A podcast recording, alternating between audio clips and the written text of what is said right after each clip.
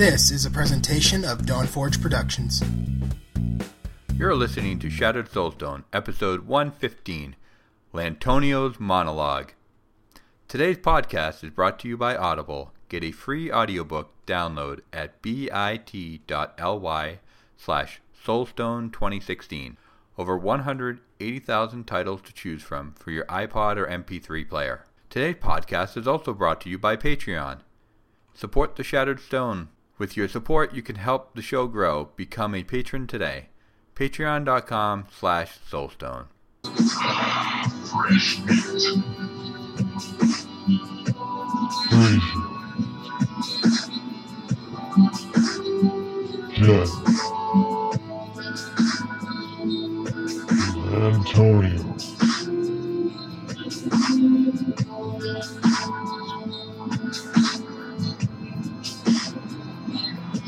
Fresh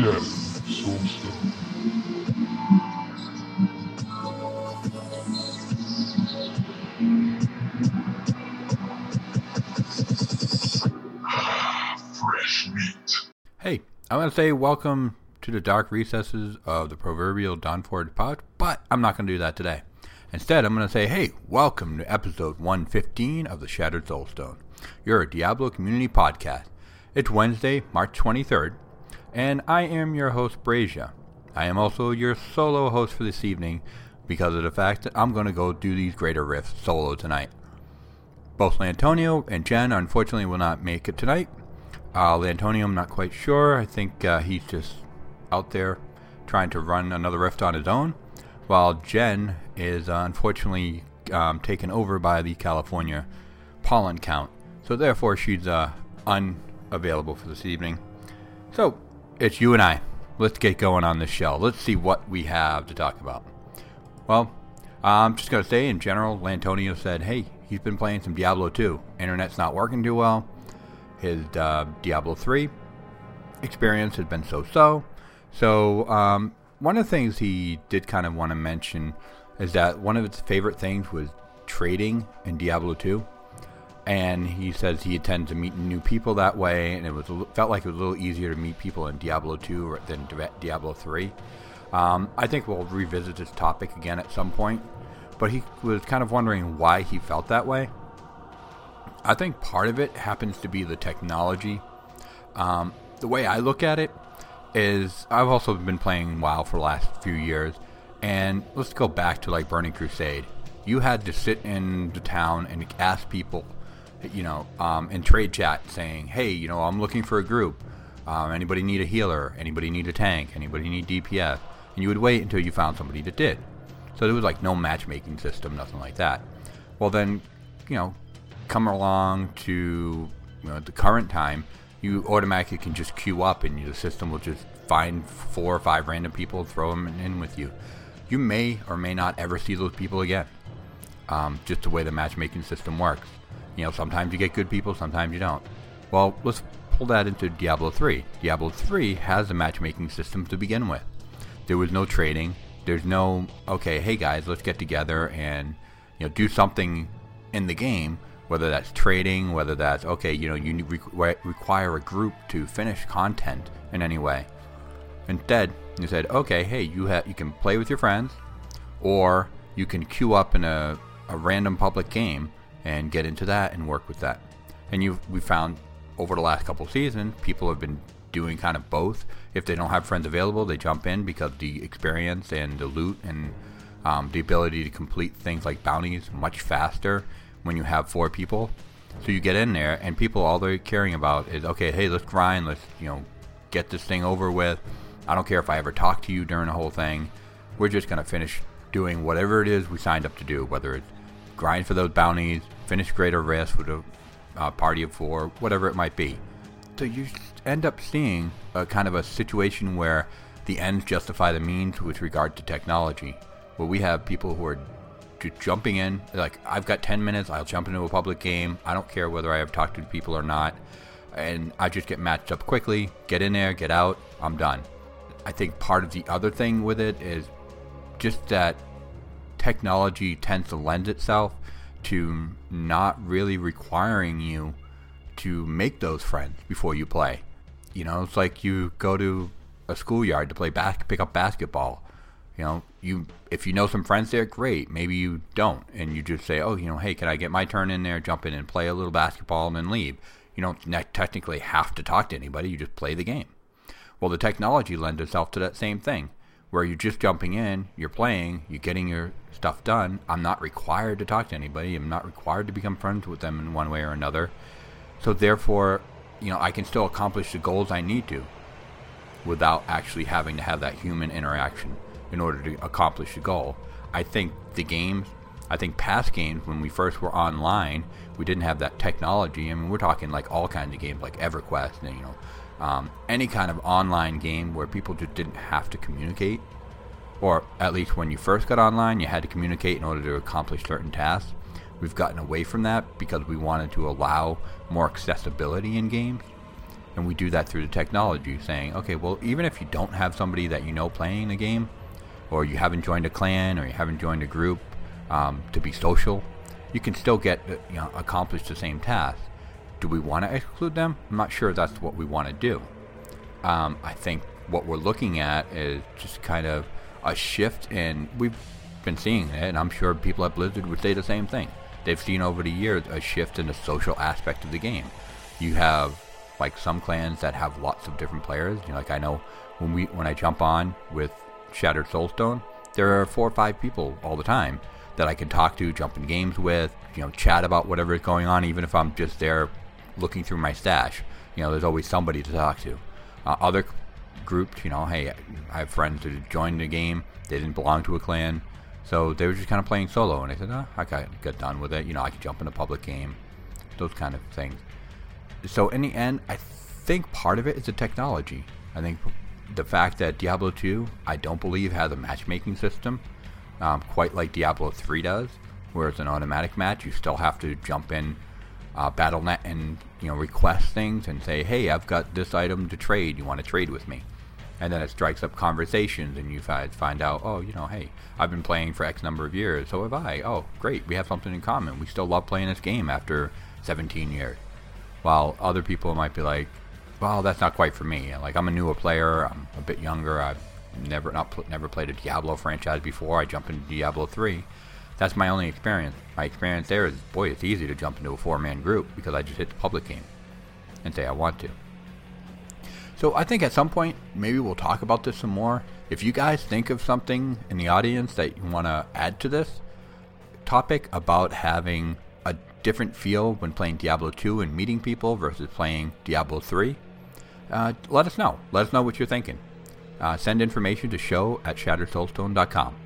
So I know I kind of went into some topics with the show, along with um, a little bit of what Antoni was talking about. Let's talk about what I've been doing in the game. Quite a bit, actually. I think last time we talked, I was about 160 Paragon. Uh, pretty much going by myself right now and I'm running Torment 7 without any issues. I could push it to Torment 8. I just um, really haven't been pushing it much further than that, but I know that I've finally got my damage enough. My survivability, still a question. Uh, when I hit certain. Actually, when I'm doing like Paragon, uh, not Paragon, Greater Rift 35, I'm finding myself not having problem getting through it now. I can get it done in like five, six minutes. But it might be an occasion where I'm running into a couple mobs or I run into a boss that kills me three or four times. And that gets a little frustrating. I mean, I bet you, you, can think that. So it's not a matter of getting the damage or um, finishing the rift in time. It's a matter of surviving, where I can go through comfortably and say, okay, you know what, I'm going to push it up even further. So I think soon I'm going to, you know, play around with some of the new gear I got. I got a couple new pieces this past week. I am now sitting up at Paragon level 242.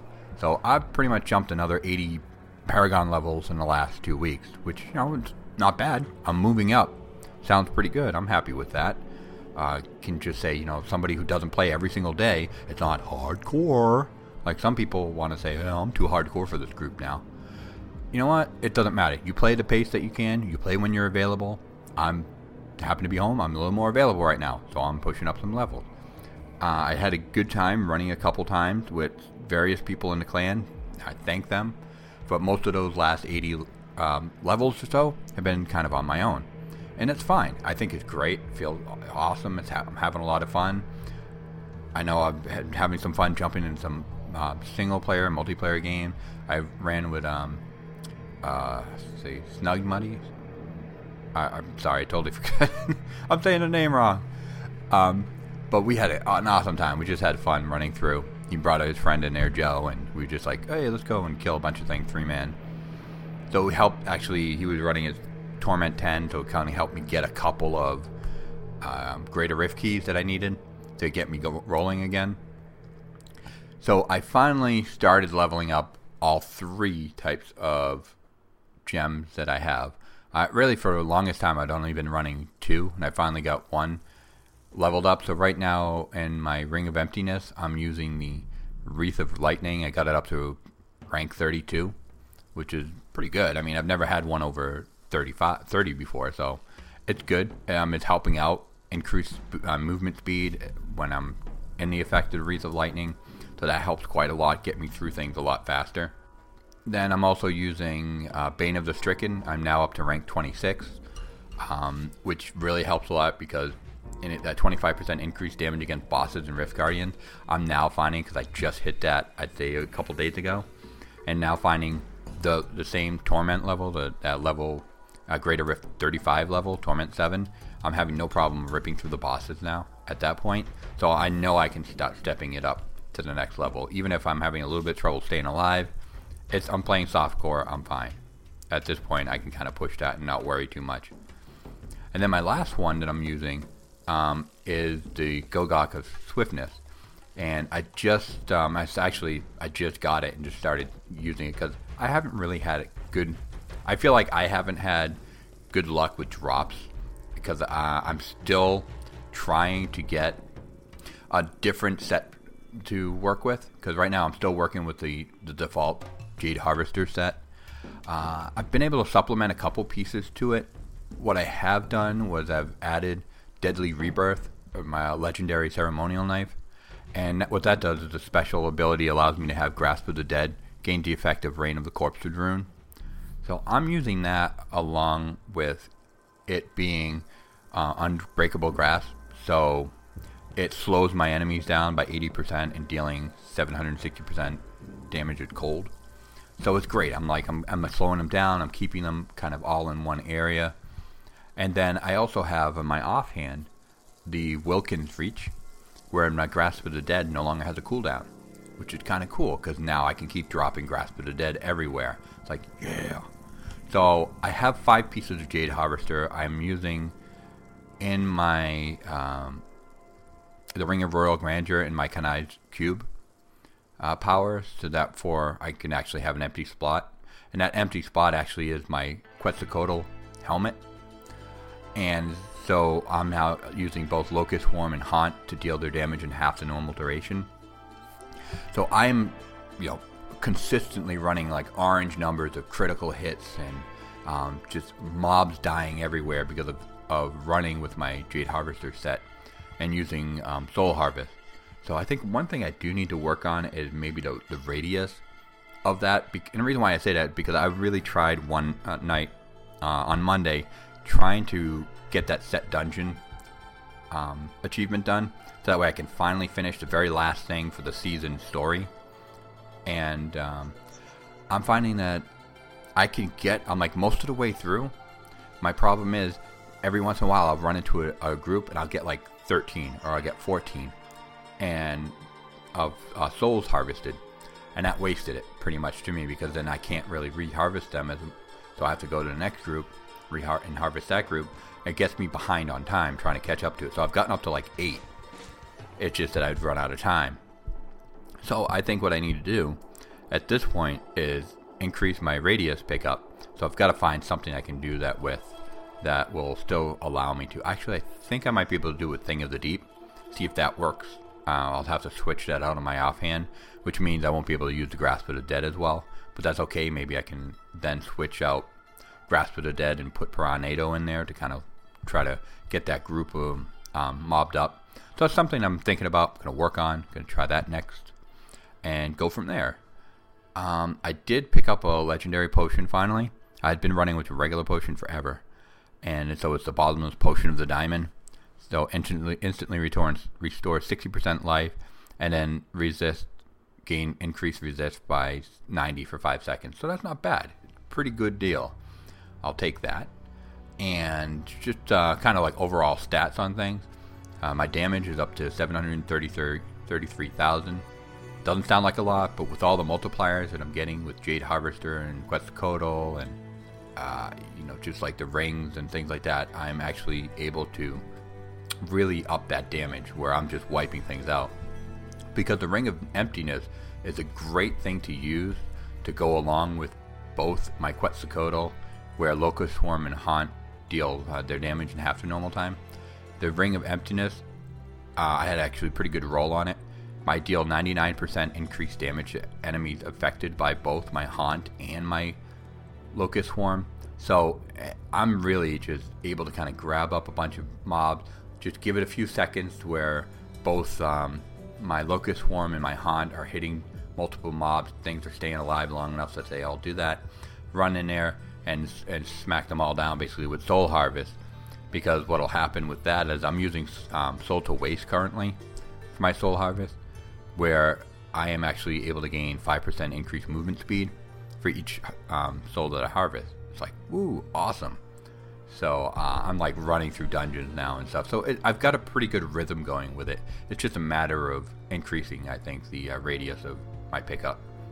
So what else have I been doing in the game? Um, I've kind of held off on the bounties for a little bit. I'm still, I'm finding that I'm getting a few more drops doing like regular rifts and greater rifts than I am through bounties.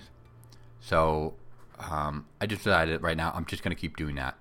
So that way I can try to you know, to kind of augment my set a little bit. I found a couple of legendary ancient pieces, but not anything that changed my build in any way that helps me out. Um, I do have a toughness of 7.7 million. I think it still needs to be higher. My recovery is uh, 873,000. Maybe that might also be kind of my contributing factor that keeps it a little bit difficult for me to keep pushing forward. Right now, also, all my Paragon points, I'm doing it as much as offensive damage abilities as possible, so we'll see how things are going. Uh, I'm just going to continue to to move along and see what I can do if I can push that final thing because I want that little stick man. So, and unfortunately, I just kind of have to either find another piece. I've got four piece Zunimassa right now. Obviously, I need six pieces to work with that, and then I've got five pieces of Tooth. So uh, all I need now is one more, and then along with the Ring of Royal Grandeur would bring it up to six pieces for me, which would be kind of cool because um, that's a different set of dungeon for me to try.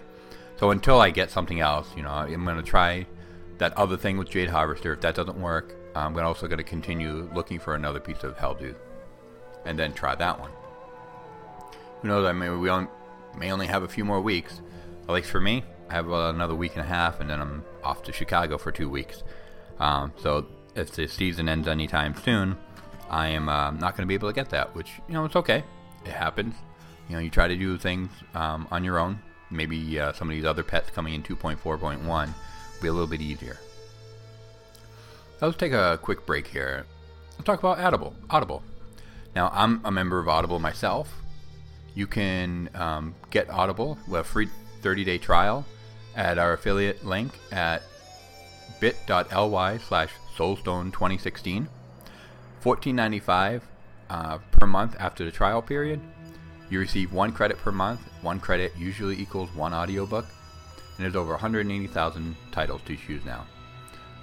Personally, I've been using it. My family loves it. The boys, wife, we all end up using Audible because of the fact that we do two credits a month, like it's twenty two ninety five, which is awesome. It's really cheap. Now they have the whole Harry Potter um, series, the, the original, read by Jim Dale, and uh, it's fantastic. So it's well worth it. Great production. Uh, there's a lot of other books out there.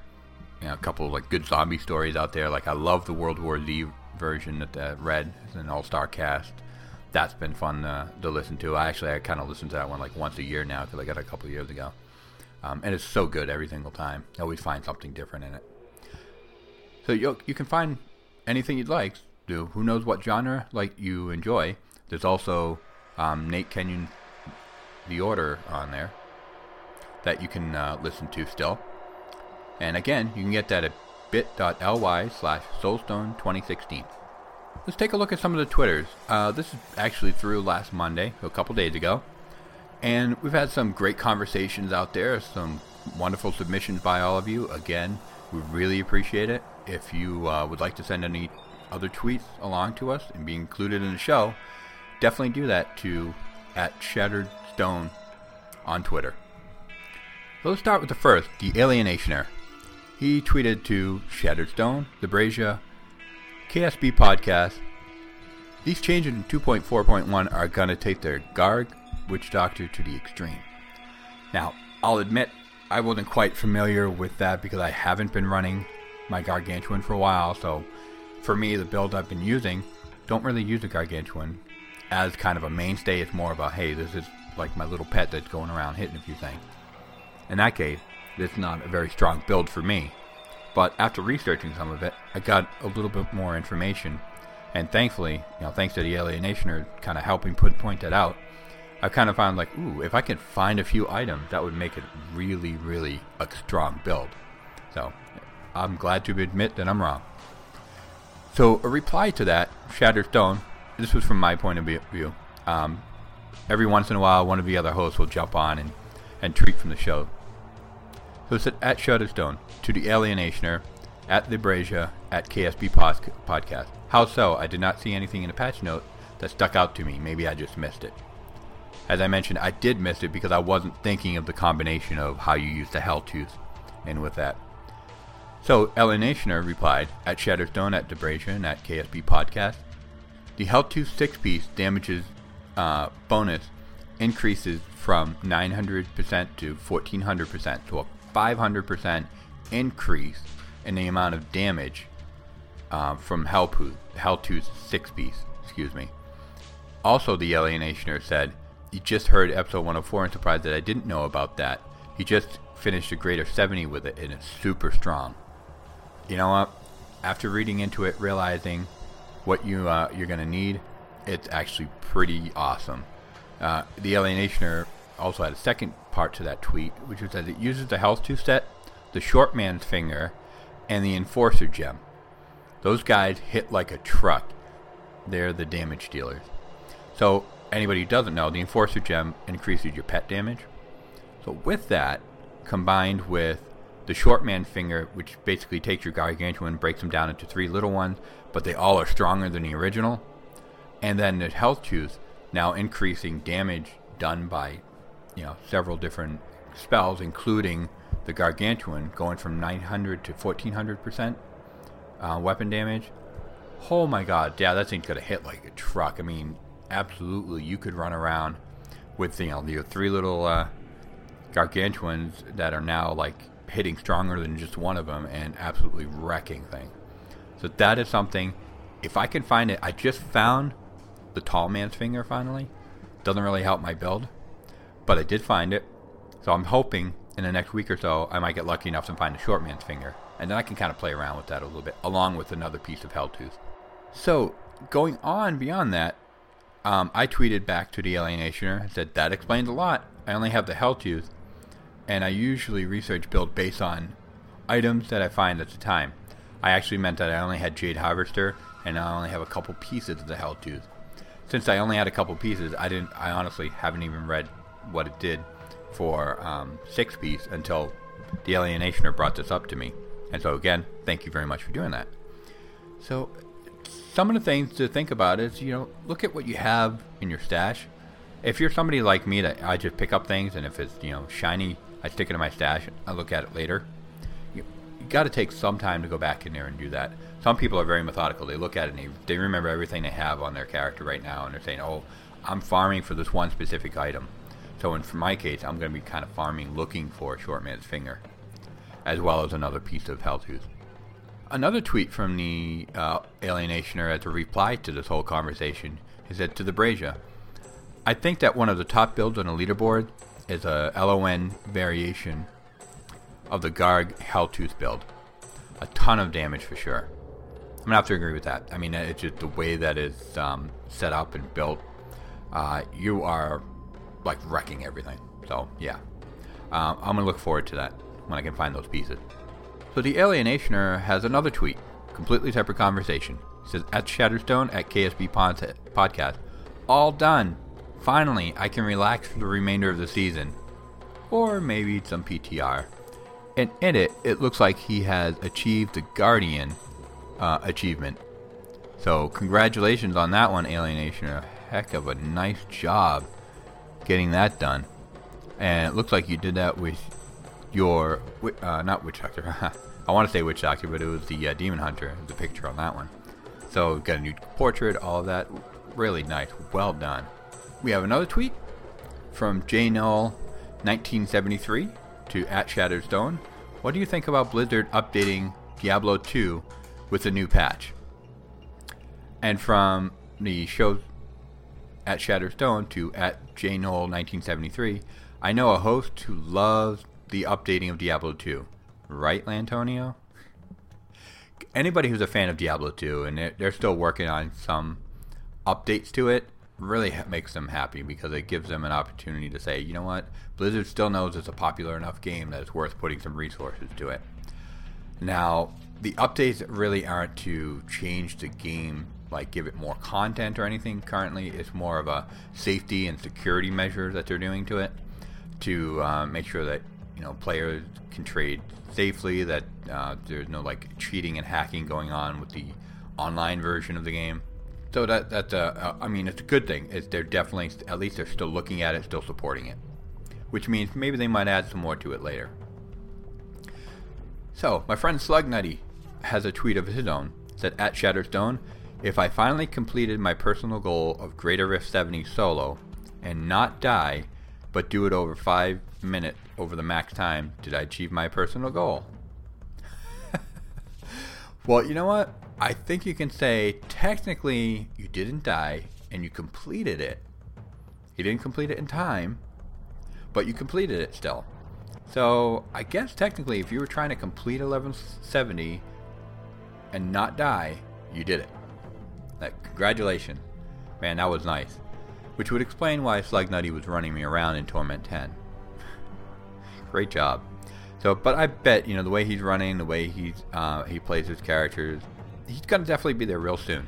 Hey, look who just uh, dialed in! It's Lantonio. Welcome to the party. I thought I was gonna be running my riff sol- solo tonight.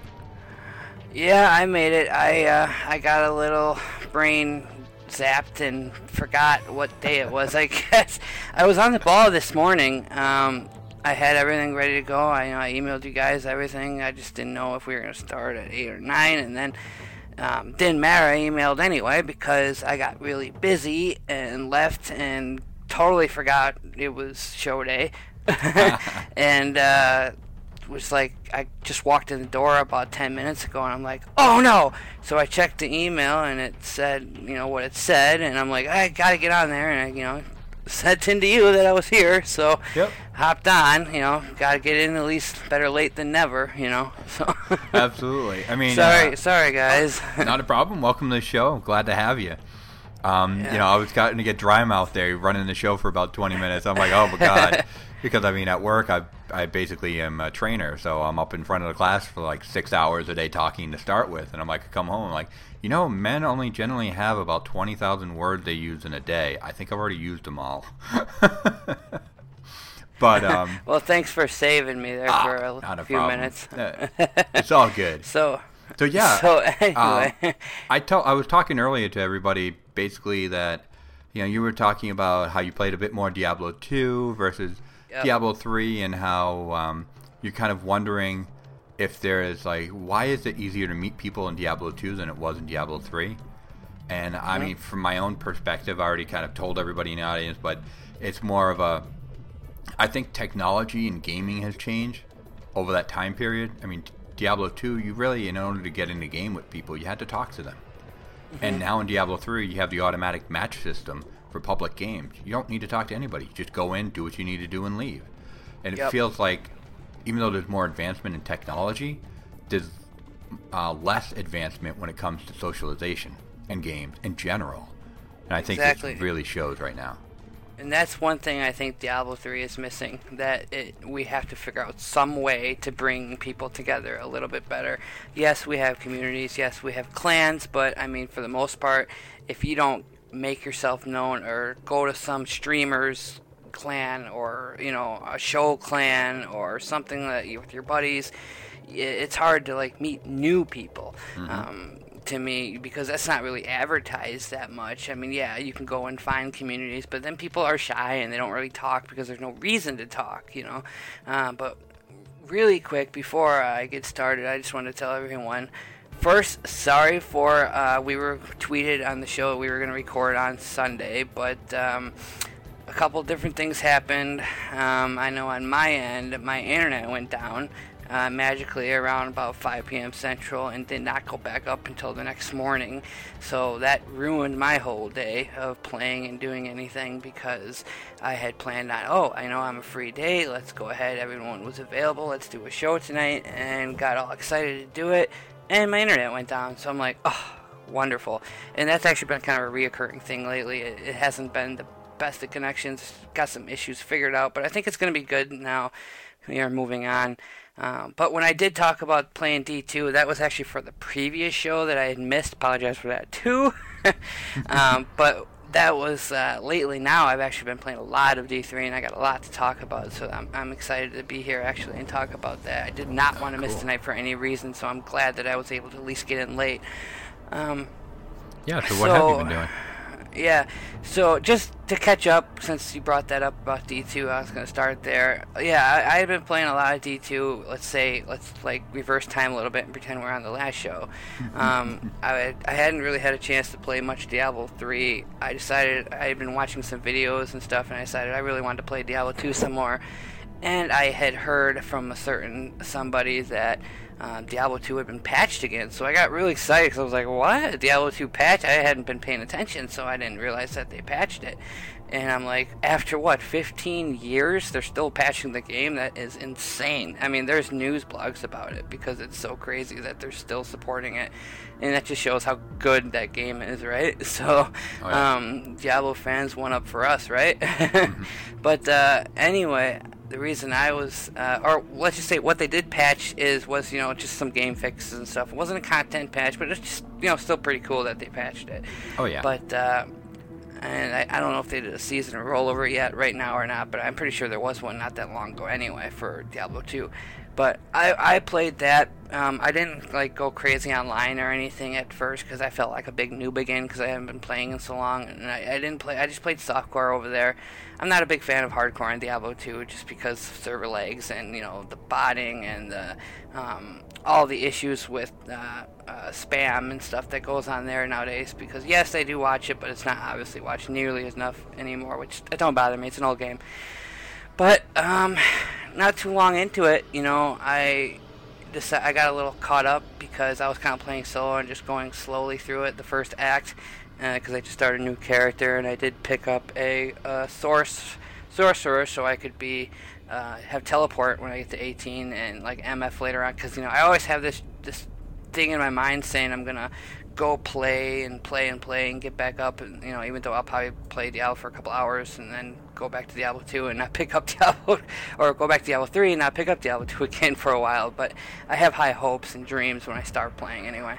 So I uh, anyway I started a, a like a cold source slash lightning source. Like when I when I play Diablo 2 now because you can respec your class and it's not so you're not so dedicated right off the bat to what you have to do.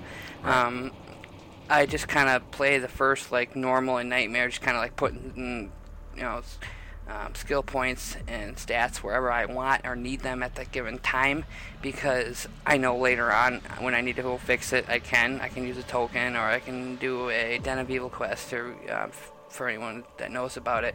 Um, to respec, you know, because when you get into like hell mode, you have to have specific builds that are synchronized correctly and synergized connect correctly. Otherwise, you're just not gonna like do anything to anybody. You'll get spanked. And mm-hmm. you know, then I had to transition a little bit to knowing how to build a character rather than gear a character. Was yes, gear is very important in Diablo 2, but not nearly as important as in Diablo 3.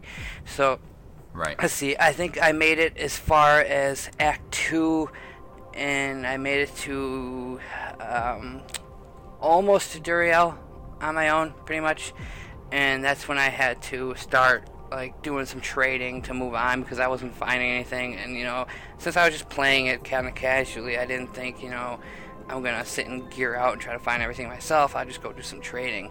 And man, do I love trading in Diablo 2. It's just it's it's awesome. I I, I know Diablo 3 just won't work that way, but in Diablo or Diablo 3 just won't work this way. But in Diablo 2, so how it works is, you know, you find an item, and it's kind of like the uh, bartering quest, like you know, if you guys ever seen the show Barter Kings, like, you know, you start with a pencil and you work way up to a, a car, you know.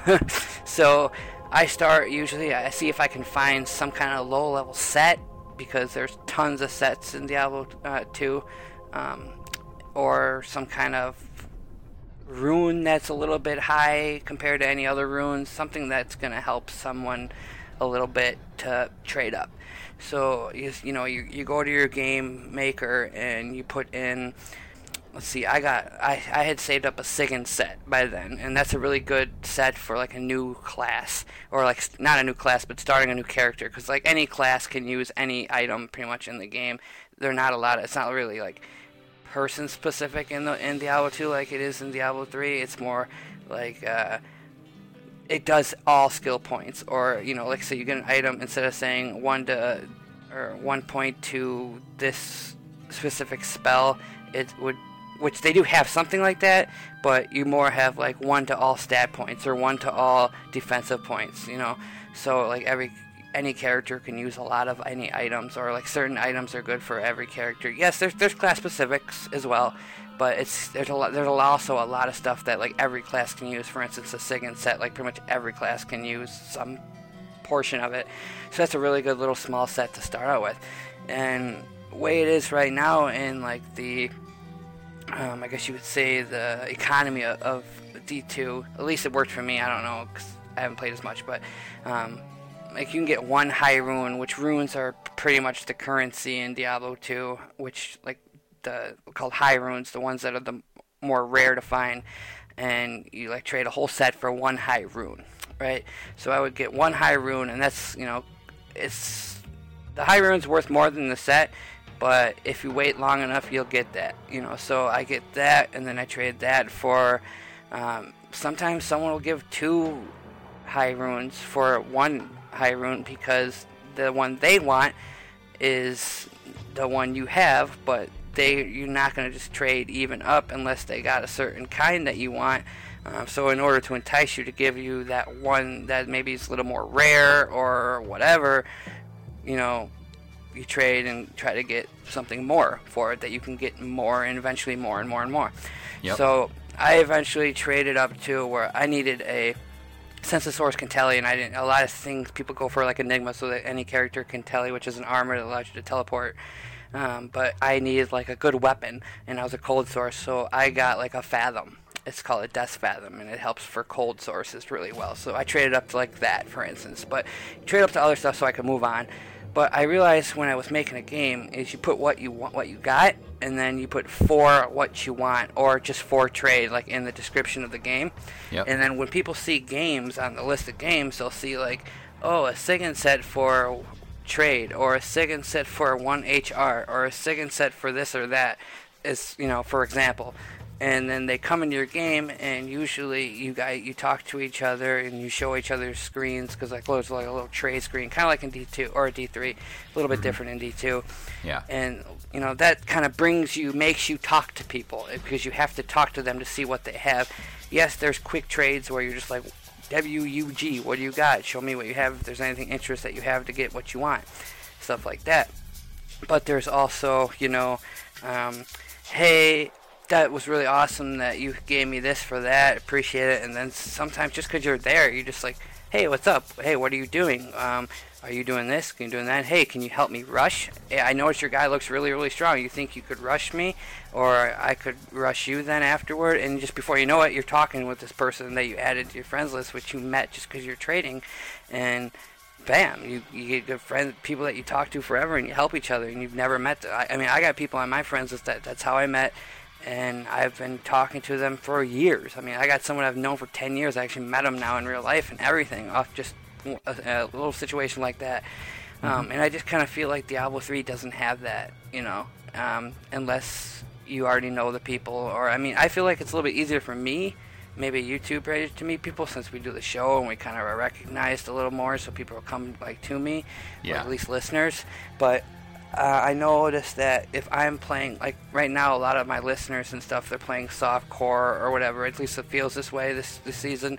And I didn't have a lot of people to play with in hardcore, so I was kind of realizing, man, I'm doing a lot of solo this year or this season, and I'm thinking.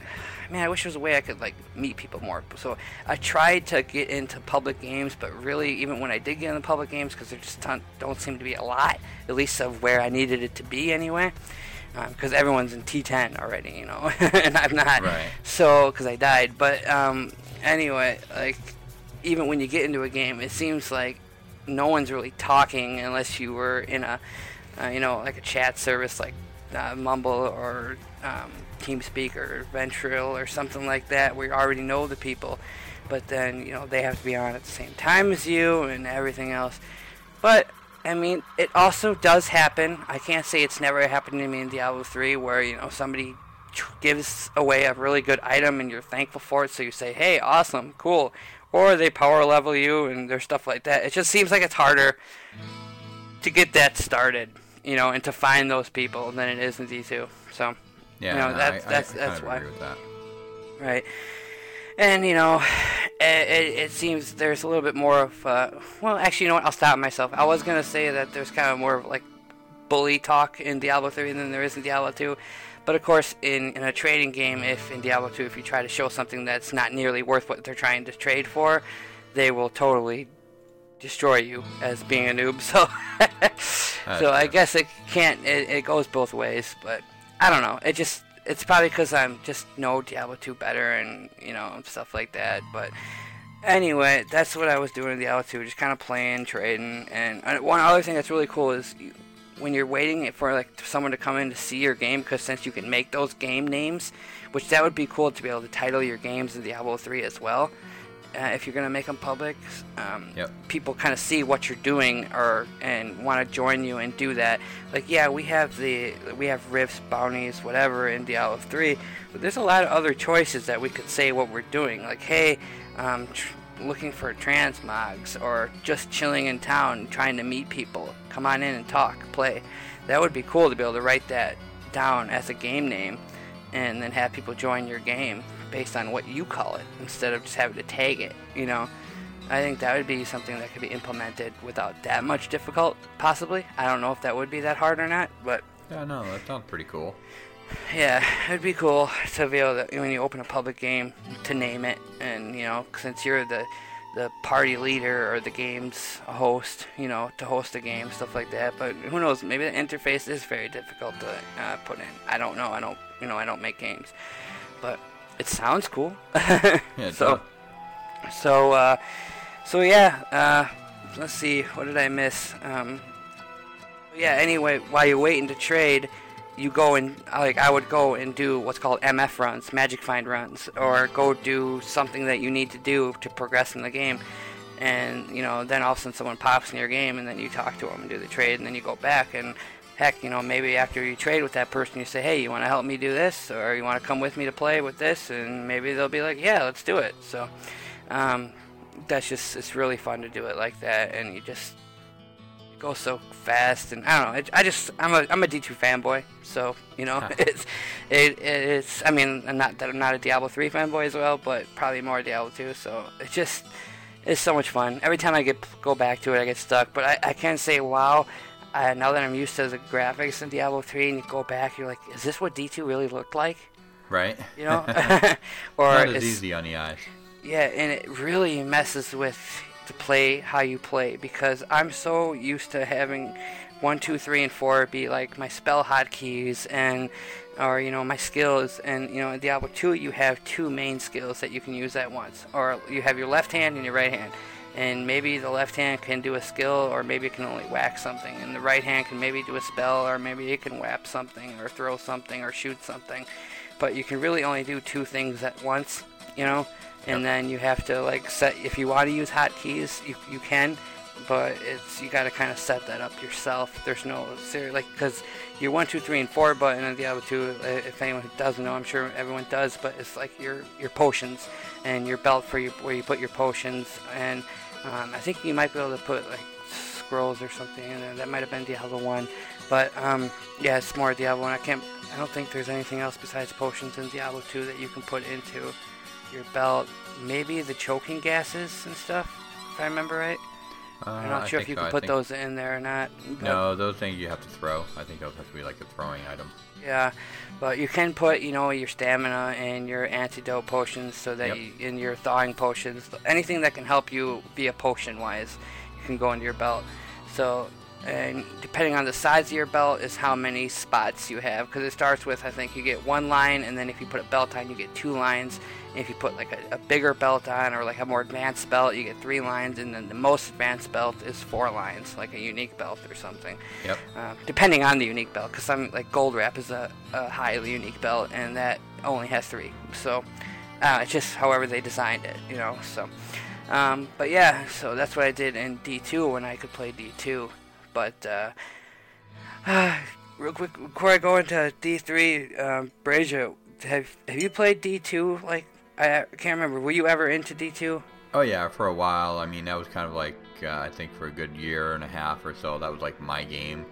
I played. I never really played the online version because I'll be honest, when it was uh, it first came out, early 2000, I Yeah. really was not interested in playing anything online.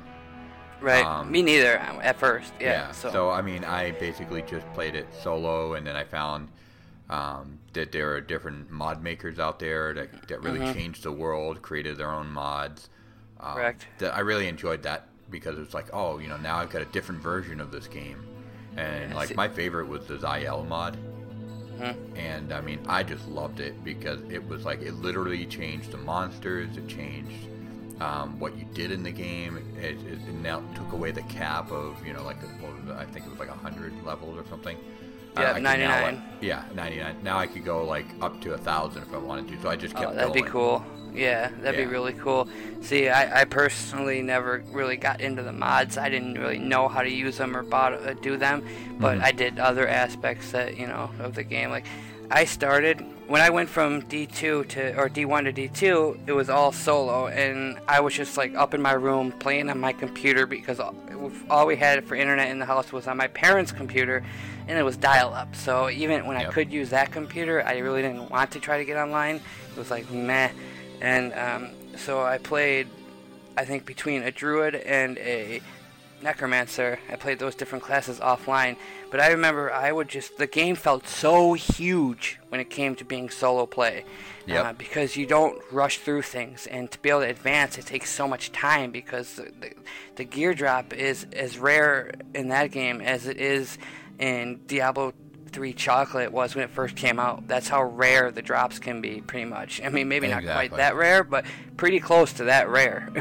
they are. I mean, I, there's items that I have, and I've played for 12 years, I think, at Diablo 2, uh, that I've never found, never would find. Um, and there's different variations because of how random that drop itself can be after it's dropped. Yep. So I think like certain drops have one in a, hundred million chance, and then to get it rolled the way you want it, it's like another one in a million, a hundred millions chance. And you know, it's just crazy because only certain monsters can drop certain things too. So you have to kill that monster a billion times to get it, and it's just it's nuts. That's why people would bot that game because it's just impossible to find anything otherwise. You know. Yeah. um, I mean, you you do find stuff, but it's not like in Diablo three where you feel like, at least nowadays anyway, where you feel like, hey, if I'm gonna go for this set, I'm gonna find this set. In Diablo two, unless you trade, you are not gonna find that whole set by yourself. It is Yeah. so doubtful. I mean, a second set, like a low, uh, like an early game set, stuff like that. Yeah, you're gonna find that, but you're gonna find that same second set whether you're playing normal or hell. You're not gonna really very often find like a Trang-Oul set or a Tal Rasha set or an IK set.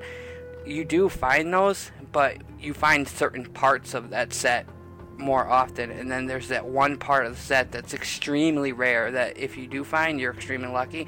But if you find one that's good, then you're like beyond lucky. So No it always seems like it's that one spot or that one item. So back when I was playing solo Diablo 2, um, I remember I found Trang-Oul piece a couple times and uh, for the Necromancer, and that's the one where you actually change. If you get the whole set, you'll change into uh, um, a Death Ghoul, and uh, I think it's what they're called, Death Ghouls. And anyway, um, but I had played my entire like solo career, it took me to find all but like two of the items, and I could never find it. And I remember the whole reason I was I, what I ended up doing was going online to be able to find those items. Um, was one of the reasons I went online because I went to a buddy's and he'd had all this stuff, but I found out he was using trainers and everything to get it because it's like to adjust his drop rates and everything Yep. for like they would be more realistic to a solo play. Um, yeah, he cheated to get it, I guess you could say. But what he did is kind of feel like he wasn't cheating as much because he only wanted to play solo. Is he'd raise like drop rates from like one in a million to like one in a thousand. You know, yeah, that's a huge difference. But he still has to go out and find it and loot it and you know and do stuff. And there's so many different items that it still would be a drop rate. But he showed me how to do that eventually before I went on the online. And since I was playing solo, I thought, okay, we'll try that. So this is kind of my modding career, I guess you could say. And I finally got to use these items and like a set item, which I thought was so cool. I thought like if you had set like a full set, you were had the best items in the game. You were just the coolest, you know. and I come to realize that like us, you can that set that's that rare. If you have that full set, you still aren't gonna beat hell, hell mode. You know, like you're gonna get smashed. Yeah, you'll beat Nightmare, which is awesome.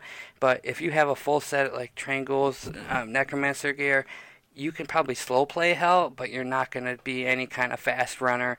Um, to really be good in Hell and Diablo, you have to have the the rune words and the very very rare uniques um, that kind of synchronize those rune words that you put on pretty much and those skills because you want to be able to basically buff certain skills because each skill only can be in Diablo 2 can only have um, like 20 points added to it Right. you know before it goes on. But by adding skills with items you can go past the cap. And those caps have to be like almost doubled to be able to really beat anything in hell um, depending on what you're using. Uh, for the longest time in hell there's uh, they like every monster had one to two immunities. So Right. if you're a cold person you're gonna eventually run into people that you can't kill because they're cold immune. And and then you got to have something that can really really slowly kill them which is a pain. Or you're gonna have there's a lot of stuff there's other ways to break those skills but that's way too much talking um, but then if you're you know like fire so on and so forth they all have their immunities but there was one immunity that like pretty much there didn't exist which was called magic immunity Yep. and that was for the paladin hammers. So everybody decided to be like a in because a hammers could kill anything. Like there was no immunity for it for 13 years. I think there was no immunity for hammers. So once you built the Hammerdin, if you had it, which was pretty easy to build, and it actually you could build a really strong Hammerdin without the best of gear too. Um, you could pretty much kill anything and everything. So that's what everybody used. However, like all the other resistances, like everything besides cold, poison, fire, physical, all whatever, all that stuff could all be broken by using um, this weapon called uh, or this um, spell. I forget what it's called, but you could get a weapon on it. Conviction, I believe is what it was, and it would lower the resistance of monsters by like 50%, so that it would break the. Because if a monster says immune to this, they are immune to that. So what you'd have to do is bring the resistances down enough so that their immunity would go away, and then you could kill them. And um, I forget what the item was, but it was like a pole arm rune word that you could make. I think it was called Infinity, if I remember right. And lots of people would put it on their follower so that their follower would have like this aura that would go on to monsters and it would break their um, uh, break their immunity. So like when you're source, you could shoot lightning at them. But for Yep. some reason, cold could not be broken down. Uh, couldn't you can't get if a monster had cold. I don't know if they just had so much cold res in the game, but there's no way to break cold res. At least that I know of. I've never seen it broke. I don't think it could be broke. If someone knows better than I do, or if it's changed and you know that, go ahead and email me and let me know that because I have never been able to break cold res in hmm. hell mode. That is. So it would be a pain because cold sources are like the awesomest thing to use for like magic finding in hell and like to zip around, but you can only kill certain guys with it. But luckily, like the main bosses don't have cold res, so you could go kill like Mephisto a hundred times and not have to worry about a cold res guy, um, or him anyway. Maybe someone around him was cold res, so you'd be have to watch out for that guy. But I don't think Diablo was cold res. No. But a lot of people around him was. But anyway, you do those runs like Baal and everything. Uh, you couldn't. It'd be hard to get to Baal because some of his minions were cold res. You know, so Right. you had to use something like lightning or fire that could be broken or the magic. Well, finally they patched it and made a magic immunity. So now even the hammers have uh, a, a broken or something that can't be hurt. Um, but the hammers are still so strong that I think they can actually break it without even dropping the immunity. So, but that's that's a long story. So I mean, I'm already going on forever about it. So. Yeah. So, um, what about Diablo 3? I mean, uh, Yeah. talked like half hour now on Diablo 2. I can't believe it. I told you I had a lot to talk about. So I was going to say you definitely did. So, like, what So- have you been doing with the Diablo 3, though? Okay, so transitioning into Diablo 3, um, my internet was working better, so I thought, you know what? I haven't been on Diablo 3 since I died for the most part, and I'm hoping Ah. that people wasn't thinking that like I was salty about dying and gave up because I lost. It was my first ever 70 plus character to die, Oh, and wow. um, so like, and I've done hardcore for like every season before seasons came out. I, I'm not gonna say it's my first ever uh, max level hardcore character because back in Chocolate I lost one level 60 max before Reaper of Souls came out. Yep. But it wasn't that big of a loss. I mean, it was just a, uh, like a spin to win barb and like whatever, you know, or a Rend barb I think at the time actually.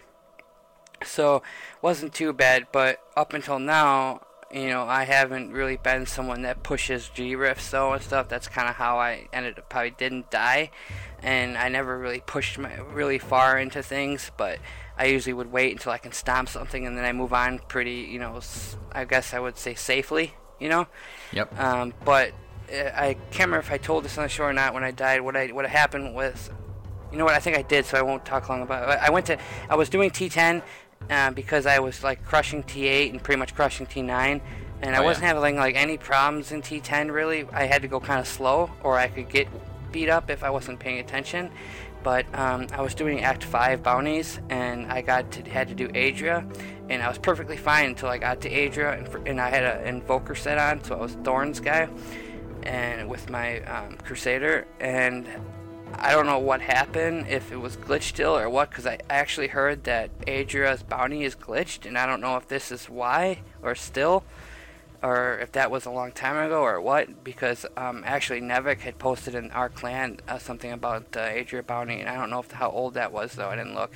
Uh, That's been there but for a little while. yeah, but I couldn't hurt Adria at all. I don't know. I think it might be because um, with Thorns damage, you obviously have to be being hit, you know, to hurt them. Uh, but I wasn't procking like my block chance and everything up enough with her single being single targeted based on the amount of damage she does as well. So I just couldn't keep up or something. But as soon as I went into her, I couldn't kill or hurt her at all. And I'm like, oh crap, because I know darn well that I don't actually I don't know. Do they still rage? The monster they still enrage after a certain Uh, amount of time? Some of them do. I'm not sure she does, though. Yeah, but either way, I knew that if I couldn't get out of here, I was gonna die. Well, she, you know, she puts all those blood things out all over the place. There was Oh, no way, and you can't teleport, so it's either exit the game and see if you can live that 10 seconds, right? Or unplug the game and see if you live, you know? Or unplug the computer, I mean. And I didn't want to unplug the computer because I got like a, a power source that's on the verge getting uh, dying, and I, I don't want to have to repair it, you know?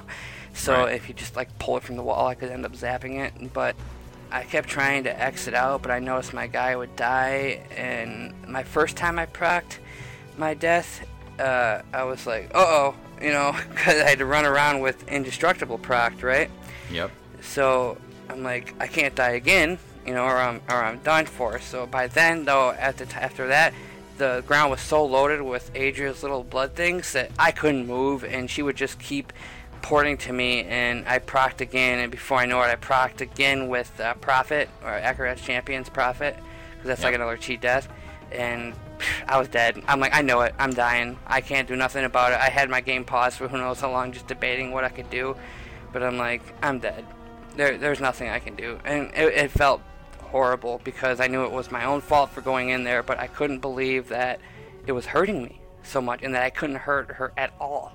You know, Mm-hmm. I mean, like her health didn't drop one bit, and I had Yeah, that I wasn't mean, fair at all. My my thorns damage was huge, so I don't know if something happened or what. But really quick, I'm gonna plug in my headset, and my headset's beeping. I have a wireless headset, Oh, yeah, go so it. it's gonna die if I don't plug it in. One second. Sorry. Yeah, not a problem. So I mean, th- that's kind of pretty rough. It's um, you know, obviously it's still somewhat bugged there, you know. And last season, I, I definitely lost like what three or four hardcore characters. So Yeah. uh, you know, the fact that you've gone this long without losing one, uh, that's pretty darn good. Yeah, I mean, I I'm not gonna lie. I have, or not gonna say that I've never done anything risky, and I'm not gonna lie and say that I I take a lot of risks, but I definitely could have died before. You know, I've procced plenty of times.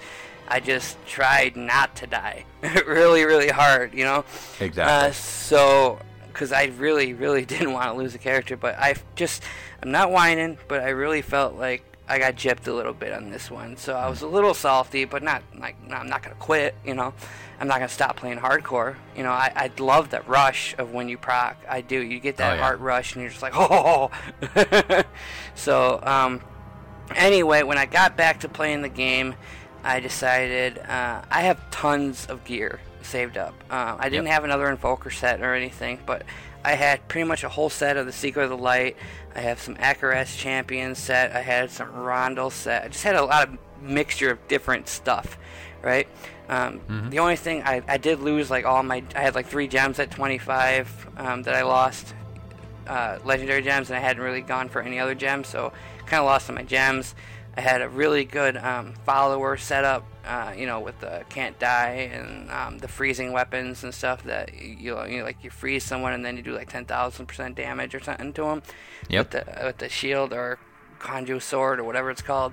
But so I lost all that, and I just gotten like this insanely good pig sticker, too. Uh, and I, if you guys listen to the show, which is the night I died, I think it's two shows back now.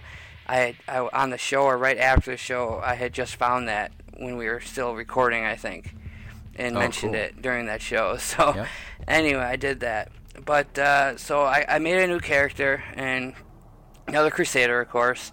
Um, leveled her up to because I used a female Crusader, and I leveled. I named her Babs after my fiance, um, Mandy, but her nickname is Babs. So I named her Babs, and then I got her to 70 with some help. Um, I can't remember which clan member helped me. It was a listener. I think it was uh, Anti Star was the name, if I remember Oh, right. Yeah, anti-star. I'd have to look on uh, my on the list on our list, but I think it was Anti Star. He plays hardcore, I believe. Um, but anyway, he got me most of the way, and um, I'll give credit to anybody else who I don't remember helped me uh, power level. But just power leveled them to 70, put on a bunch of just leftover gear that I had at first, and thought, okay, what can I do? So I played a little bit just with what I had. I couldn't do more than like Torment 2 because I just kind of stunk. I didn't know how to build a character right now. I didn't know what I was gonna do. Um, I looked into my uh, in my sets that I had because I hadn't put a set on yet or anything. Right. And I'm like, okay, well I have three pieces of the Seeker of Light, so that let's see, what does that do? That's hammers, okay. And then I looked at Roland's, and I'm like, that's the shield bash slash swap attack or sweep attack, and I'm like, I've done that one time. I didn't really like that that much. It was good, but there's a lot of lot of items you need to really make it, like a lot of high end items or gear. Like I don't really want to work with that right now, so because I won't be able to move advance very quickly. And then I also, I say I had like two pieces of Invoker, so uh, you know, like, ugh, I just lost all that thorn stuff that was so good. It took me forever to find. I don't know if I want to do that exact same thing over again this season. So I'm like, you know what? I, I, I really want to try hammers because that reminds me of Diablo 2 and the Paladin, and the Hammerdin build. So I decided to go with the Seeker of Light build um, or set, and I had three of the pieces. And I started playing, and shortly after, I found like a couple duplicate pieces, so I saved up crafting mats to use the cube to try to get the other ones. You know. Yep. And eventually, I, I got all the pieces, so I have my six piece or a five piece with um, with the ring of Royal Grandeur. Um, but I can go either way depending on how I use it. So I got that, and I'm just gonna look at my online at my gear so I can tell you what I use on him. But let's see, yeah, it's called the Seeker Light. The shoulders are, are called Mountain of Light. Let's see, I have the shoulders, I have the chest piece, I use the um, the gloves and pants and the boots. Now I know on the hammer pants you're supposed to wear like hammer jammers, but I have them in my cube at the moment because I got a really low roll on those, if I remember right. And they had to like I had to cube them because I just couldn't wear them, or they were like a low level or something like that. Yep. Um, I got uh, I just found a Stone of Jordan the other night um, while playing, which I didn't have that at first, but basically, like I said, I decided to do a hammer before. Okay, but I decided once I decided to do the hammers, I had to play for a long time to gear up because I didn't have like any of the extra gear or really know how to play it or how to build it. So I looked up like how to build it and found a really good build and that I, I looked like I would enjoy and started like trying to find everything that build said and get better, right? So just you know a bunch of the finding just to make the story short, you know a bunch of bounty runs, a bunch of rift runs. To make a long story short, this is where I ended up, and then I got like a Stone of Jordan, which I just found last night, and it seemed to be better than what I had with. And I'll tell you the roll here in a second. On my other ring, I'm just using a Bul-Kathos wedding band because it's. Oh it's yeah, I got like the, that actually. Yeah, it, it, I don't know how much it procs because it says it drains life from enemies around you. Like I mm-hmm. don't really see it that much, but I you know it rolled really really good, so that's why I'm using it. Like I got strength, crit chance, crit damage, open socket, and Yep. the crit damage is maxed at five percent or fifty percent. Uh, the crit chance is four and a half. The strength is four fifty or four forty nine, and then it had a socket. Um, so all I really need to do is roll the crit chance up to six if I want to try to do that eventually. You know. Um, exactly. and then my Stone of Jordan rolled insanely good as well. I got the 30% elite damage.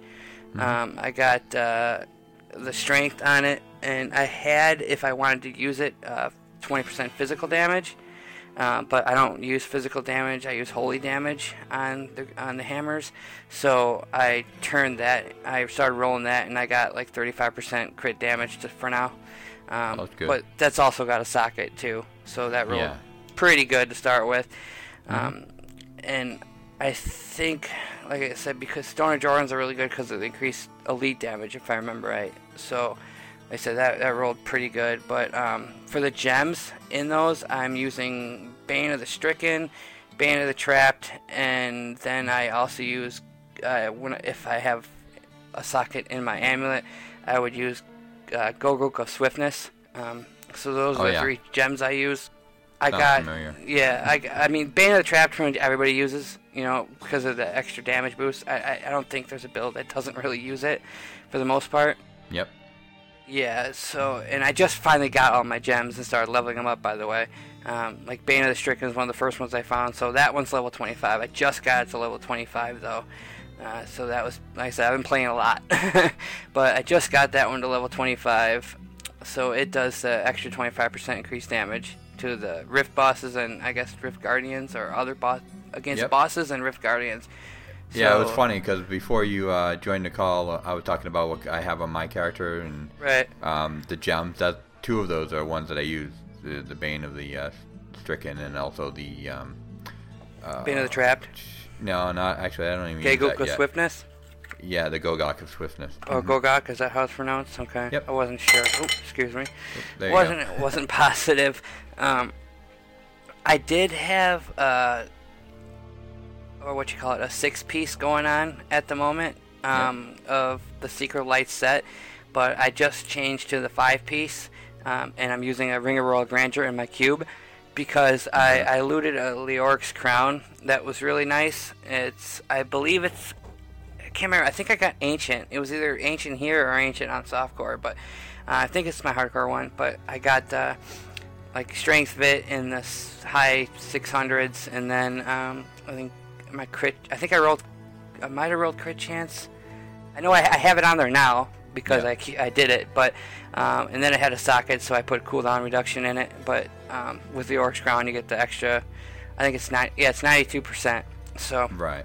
so that's what I'm using now because I have the grandeur. Otherwise, if I don't use the Ring of Royal Grandeur in my cube, then I just use the Seeker Light Crown. But I did find an Ancient Traveler's Pledge, which on a hammer build, you want to use the uh, Endless Walk set, which is the Traveler's Pledge in Compass Rose. Uh, and what that does is while moving, damage taken is reduced up to 50%, and then when you're standing still, damage increased up to 100%. So when you're moving, you're you know to change your like get through guys and your hammers and stuff. Um, you don't get hurt as much, and then obviously when you're sitting there blasting hammers, it's way stronger. So it's an awesome set to have. Um, now, it's hard for me because I don't have a compass drills yet, but it's going to be really hard for me once I do to figure out what to get rid of. Now, if I'd want to get rid of like my Stone of Jordan or my uh, Bul-Kathos's Wedding Band because they both have such high crit damage, crit chance, strength on them. They're such good rolls, so it's gonna be really hard to get rid of that. I don't know, um, Bridge. Do you know if you cube a set piece, does that count towards your set or no? No, no, It doesn't. So if I put like compass rose in the cube, it, you can't do that, can you? no, not not that way. You can't extract the uh, powers like you would. Right. I didn't think it would to not like extract it, but just to like so it's there, and then it would show that you have two. Yeah. Okay. I, that's what Yeah, I no, thought. no. I don't know what I was thinking there, but uh, I so what I'm gonna have to do is obviously like put something else in the cube or something, because the only like rings I have in the cube right now are uh, convention elements and uh, ring of royal grandeur. And Yep. I think I have like some of those uh, prevent damage and then heal f- instead for like arcane and lightning for amulets. But I wanted to use the Leoric's crown, so I put the six P- or I put the Ring of Royal Grandeur on for now to get some better cooldown reduction until I get some better gear. Uh, because certain things I'm running out of, and I'll explain that in a minute when I tell the actual setup. But like, uh, what was I gonna say? I, I have a lot of debate on using like conventional elements compared to like something else because it seems like um, when I'm in a party, conventional elements helps better and than when I'm solo. Uh, I'm looking for the Obsidian Ring of the Zodiac, uh, but I haven't found it yet. Of course, that's like a ring I always would find, right? And now that I want to find it, I won't find it. And I should have cubed it back when I had it. Um, but I, I, I lost it on the old on an old character that I think on the character I died I lost it. So, or I don't know why, but I, I feel like I had one in my inventory or something like that. I don't know. Maybe it was a different season. But the reason I want that is because, like, every time I think you hit with primary resource or something like that, you get a, a second cooldown on all your cooldowns, goes down like a second or something, or you get a cool or cooldown reduction percent every time Correct. you hit Yep. one of the two, so it'll make my cooldowns extremely fast. And I have a lot of stuff that's based on cooldowns in my build, so that would be huge. Uh, I'm supposed to have bracers that uh, make it so that my hammers cost no resource if I hit less than three people, and I haven't been able to get that uh, at level 70 or higher yet. Um, so I'm using Reaper Wraps because I run out of freaking resource like crazy with this build because you're always shooting hammers. Like I don't use a, a primary um, uh, offensive skill. I just use uh, the resource spinning skill as my like left click. You know. Yep. So, but I got decent Reaper Wraps. They're uh, 19% holy damage, strength fit, and crit chance at six.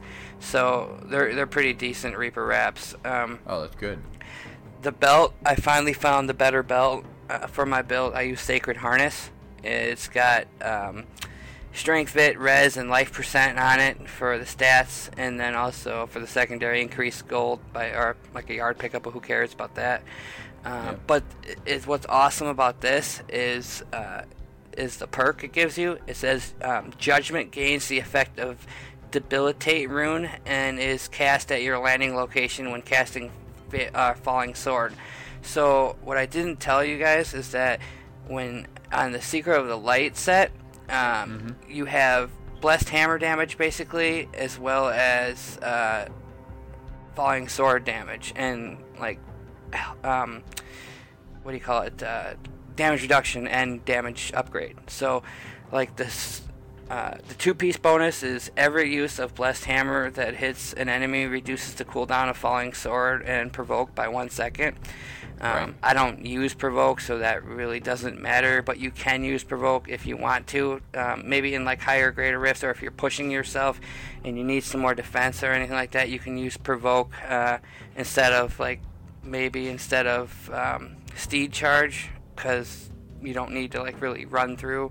You know, you could um, use provoke to uh, either which depending on the rune. You know, if you want, blah blah blah. But I don't really use it. So, uh, Yeah. but anyway, the four piece set is you take 50% less damage for eight seconds after landing with falling sword. So every time I ca- cast falling sword, I get 50% damage reduction. Right. So I'm be casting falling sword a lot. So that belt helps me cast judgment. Which judgment, what it does, for anyone who doesn't know, is when you pass judgment on all enemies within 20 yards of a targeted location, you immobilize them in place for six seconds, and then I use the rune resolved, which makes you have 20% increased critical hit chance to any of those people as well. So Oh, nice. yeah, so I mean, and then it also gets the debilitate rune for judgment, and I can't remember what debilitate does. I'd have to look on the game actually to to do it, but I can pop in there quick because I do have it on and check when that loads up. Um, I think what de- debilitate does is something that makes like hurts enemies like speed. I think like does their like lowers their attack speed and, and movement speed maybe. Yeah. I'll have to I'll have to check that out. yeah, that that makes sense. I, I'm pretty sure that's what it is. So, but basically, so every time I use falling sword, I get to uh, it judge it put judgment on stuff. So it makes me have 20% increased crit chance all the time because I'm always casting falling sword. As soon as the cooldown goes away, it's 30 second cooldown, but I have so much like cooldown reduction and other stuff that helps the cooldowns that I'm casting it like all the time. Um, Oh, that's but- pretty cool. Right, and then like the six piece though, you get 500% more damage on your falling sword as well, which it's like a 1700% damage as is um, for like 14 yards around you. So you just like destroy stuff. Uh, it doesn't. It actually. It's more really more of a mobile skill. It sounds like it would do a lot of damage, but it's more of like a mobile skill. Um, and then use your hammers after that because I don't know. Like I don't feel like when you're doing that much damage with a falling sword, you feel like once you smash down on something, you would just destroy it, right? But Right. it doesn't really destroy it. What it does is it casts the judgment really and does all the the buffing to a guy, so that when you Yep. hammer them, they like just get destroyed, right? They just Oh, okay. instantly. So the yeah, the combinations like just instantly destroy it because I use rapid descent on my falling sword, so it means that I uh, the cooldown goes uh, goes down by um, one second for each enemy you hit, up to uh, as long as you don't go below 10 seconds. So you got to have at least a 10 second cooldown, and then you get like a five second cooldown because of the cooldown reduction. So it, it's pretty cool. You get to use it a lot. Uh, But uh, since I was talking about judgment, judgment's also one of the skills that I use normally. Um, Yep. So not only do I cast judgment when I do falling sword, but then I have another judgment I can cast um, whenever I want. So that's that way you can kind of do them like time it so that you can always be casting judgment based on like you, you cast the one with falling sword and then you can cast it again somewhere else in case like a second elite pack shows up or a big pack of uh, trash mobs in your way and then it, it, ter- it basically makes trash mobs one hit or Right. and like and and honestly and elites turns them into a one hit um, so you you you normally be taking like having to hit them for a while if you judgment them it just I've never used the skill and that's why I'm kind of excited to talk about it because Yeah. I, I've never used it because I thought that's kind of dumb you know passing judgment on people but then I didn't realize how insanely strong it makes you and it just like you destroy everything instantly like I'm one hitting. Um, like I just did a greater of 35, and for me that was I was kind of pushing that is where I'm kind of at right now because I can like one shot everything, but for some reason Oh, my guy is still kind of squishy. So yeah, you don't you don't want to tempt that too much, especially in hardcore. Right, it's weird because like I don't get hurt, I don't get hurt, but then that one time like my cooldowns are messed up, you know, and I'm like everything is on cooldown. I get hit, I get hit, I get hit, and before I know it, I I've procced indestructible like 20 times. I don't know why I proc it, so I just get hit all of a sudden, something just smashed me. I don't know if my, I think my res might be a little too low or something. I mean, I have uh, like 16 million toughness or something like that, but it's I just not as high as it should be, I guess, you know. But there is a lot of gear that I still need that would help my running out of resource and would help my running out of cooldown so I wouldn't be in those situations. Because as long as I'm not out of my cooldown, I'm fine, you know. Um, I can pretty much destroy everything. But uh, real quick to finish up the build, or the items build, um, Yep. right now I've I need one of the items which I need severely is a, a shield. Um, right now I'm just using the best shield I could find, which happened to be a lidless wall. It's just a basic shield, but it's got really good stats. It's got uh, like 20% holy skill damage, I think, and um, no 18%. Sorry, and then it's got uh, strength bit and then nine and a half crit chance. Um, I was using another shield that gives me like blessed hammer damage. I'd have to re- um, what was it called? Guard of Johanna. But of course, I got one that had a horrible roll. I, mean, it just it was garbage. It had no crit chance. It had like no vit. It just was really bad roll. So I cubed that, and I'm using that as my weapon for my cube weapon, um, because shields are weapons with Crusaders and that does blessed hammer damage increase by 200 250% or so it does 250% damage for the first three enemies hit with your blessed hammers so that's the shield you want to actually have on your guy but i'm using it on my cube because it's better um, at the moment and another thing is i got a really good weapon but i also this is the weapon that i should have in the cube or I think this is the weapon I should have in the cube. It's either this way or the other way around. But there's two weapons you need with the hammer build that you can use. And one of them is the Blessed Hammer gains the effect of the Dominion rune, which is with uh, Justinian's Mercy. It's a one-handed Crusader flail. And uh, what that does is the Dominion rune allows your hammers to um, go with you as you move. So if I that's move, the hammers are circling around me and they come with me. If I remember right. Yep, I can double. really cool. Yeah, I can double check that, but I'm pretty sure that's what it is because Yeah, uh, the hammers that I use, I use the limitless hammers, and um, that's whenever a hammer hits uh, an enemy, there's 50% chance another hammer will be created in the location where the enemy was hit. So not only are they they keep creating, uh, they're also staying with me as I move. So that way I can hit multiple ones and get more to spawn at the same time. Um, yeah, that's really neat. yeah, I like that. And it's not like an ancient weapon or anything right now. It just has like 21, 2135 DPS. It's got strength on it, um, had a socket, and I think I, I get uh, like a thousand life per wrath spent. But since you know when you're spending so much wrath constantly, it actually is quite a bit of life.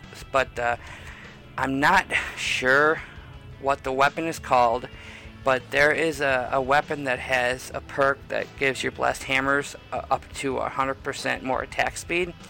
And I'm not Yeah. sure if it's always 100% attack speed or if it's up to 100% more attack speed. I think it's up to. So because it's up to, that would be the one I'd want in my cube eventually. And then I'd want that shield. Uh, once I find the shield, plus get a good roll, of course.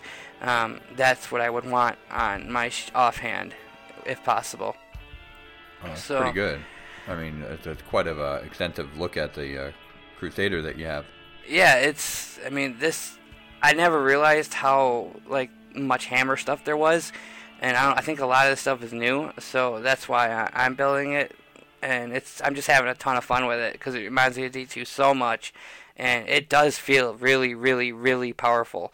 And I feel like I have so much more room to improve, and the fact that I'm already at like T8 with this build. Um, is surprising to me. I mean, I'm killing everything. I honestly, I can kill everything in T9, T10 because I went with people in those in games, and I had no problem killing. But I'm just too squishy to really want to be in there. because I'll get one shot um, if I get hit the Right. wrong way. So I don't want to go go into that. But uh, like I said before, I got hammer jammers on my armor, and then I have ring of royal grandeur on my ring, or convention elements, depending on which way I switch that around. And just so anyone doesn't know, really fast, the hammer jammers give enemies three or 400% increased damage from your blessed hammer for 10 seconds after you hit them with blind, immobilize, or stun. So remember back when I said you judge the enemies and they get all get immobilized. Yep. So every single time I'm judged enemies, there's another. There's 400% from the hammer jammer pants, 400% damage to the blessed hammers, and then you get 1250% more damage, and this is all multiplicative if I remember right, uh, with damage, right? Or is it additive? Uh, I think it's additive. Okay, uh, either one, either way, this is extremely high, right? For blessed hammers. So we got 400, 1200, and then the shield has up to 250%. So, and then you got your your let's see. Okay, let's not do math because I'm, I'm getting lost here. I'm not trying to do math. I'm just doing like a rough estimate, like Don't putting it all me out. together. Like I'm gonna say, how big is that? right? It's So- huge. Yeah, it's humongous, man. It's humongous. That's what she said. Uh. Dang straight. So, so I mean, that's pretty much the the the, the items you use, and the build is Blessed Hammer, Judgment, Iron Skin, Falling Sword, and Akarat's Champion. Um, and then you can use Steed Charge for movement or provoke. Uh, the passes are indestructible if you're in hardcore, or use or softcore if you don't want to die. It's easy. Uh, blunt Yep. uh, fervor and finery. Uh, blunt gives you 20% more hammer damage. Um, fervor gives you your one-handed uh, 15% more attack speed and um, 15% cooldown reduction. And then finery is uh, 1.5% strength for every gem socketed in your item. So you want to have a lot of open sockets in your gear and a lot of or a lot of gems in your gear because you get that much Yep. more strength. So that's the build. Um, got Wow. a lot of room to work. So, and That's really cool. you can hear all the items and stuff that I've done to it. So I've been playing a lot. Yeah, I can tell. Um, so like uh, an hour later, we can get back to the tweets if you like. yeah, we can. Tell you the truth. Yeah, like ta take a breath, take a breath. I'll I'll take these next couple tweets and then I'll let you get on with the questions of the show from the last one, and we can kind of do that. Okay. So um, yeah, you no, gotta you I'm gotta gonna- stop me, don't you? yeah, yeah, I'm, I'm gonna stop you only because it's kind of like you know, um, I want to go to bed tomorrow. let, let me let me close out. Like I swear, I'll only go in one more than 30 more seconds. I promise. All but right, just so all right. everyone knows, and I give credit where credit's due. Um, Jesse helped me start a softcore character, and, uh, and then Smitty. Between them two, I started a softcore Crusader as well that I just played and leveled. Um, within like two hours, we were up to I think I got almost 100 Paragon on that guy. Oh uh, which is insane. And then like all the gear I can go, I have to go through it. Um, but I also have a, a another Crusader that I put that Roland set on and extra gear. So I got a, a Roland set Crusader. And cool. Yeah, and I've I, thought when all the time I've played, I, I picked up uh, almost an entire Thorn set as well. So I have a, a Thorns Crusader I'm gonna make as well to throw the Thorn set on. Um, but I just got to get him leveled up, and then he'll pretty much have the whole set. But uh, those ones are just my, you know, my alts. So just wanted to say that. But I want to give the credit to Jesse and Schmitty and um, a couple of our listeners for helping me out with everything that they helped me out with, and I appreciate that. So what an awesome uh, clan that we have. yeah, yeah, they brought me from Paragon 130 in hardcore to 230 um, since last show. Wow, that's and, uh, pretty so- good push. Yeah, so that was that was actually all in one day. It was like last Friday. I played all day long, and I did it all in one day, like 100 paragons in hardcore. So that was pretty. That was pretty good for me. That was pretty awesome. so So anyway, where were we on them tweets? Anyway, I think you showed me here. yeah, like uh, we're gonna pick up with Acid Tears one one one. Okie dokie. So uh, he said, uh, "Just want to say that I love the show. A bit more c- of a casual player, but I love this game. P.S. Need more lore sessions, please, at Shattered Stone. I agree, We Jen.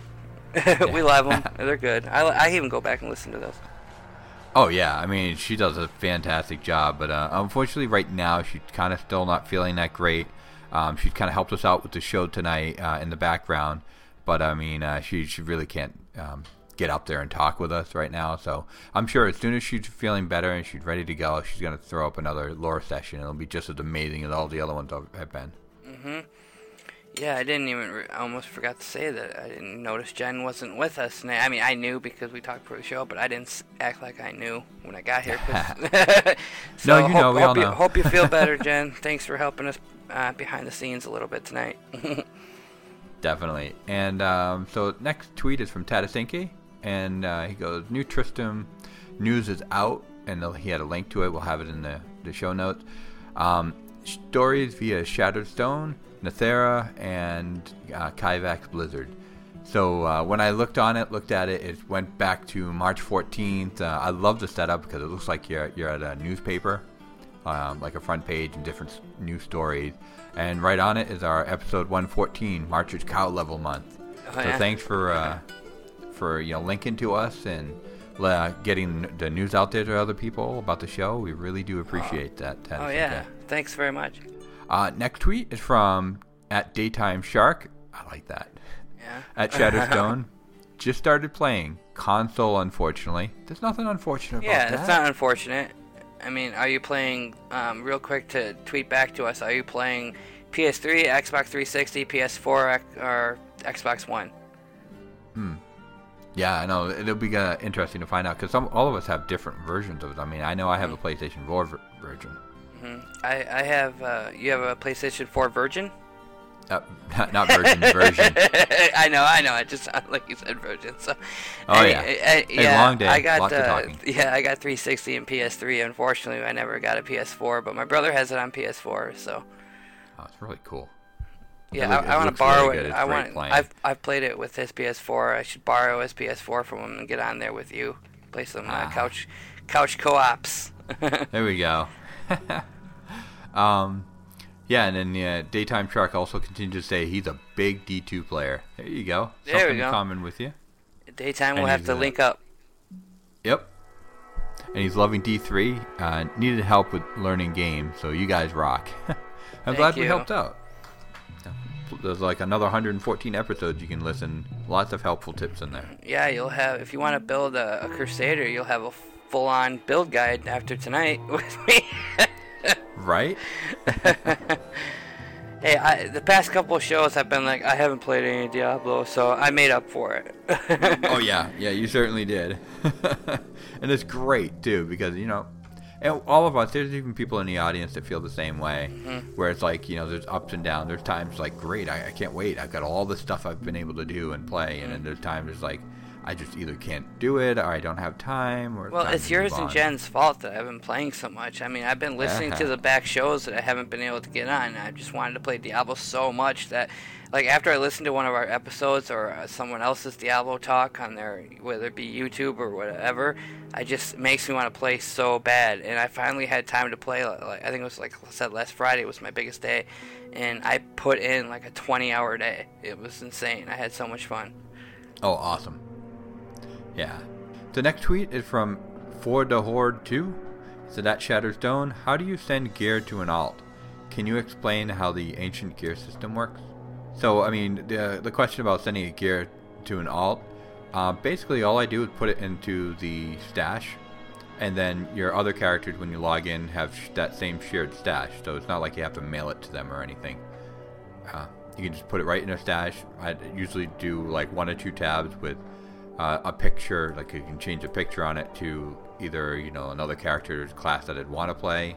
You know, for example, like a monk. Maybe if I find one or two items, I'll throw that in there.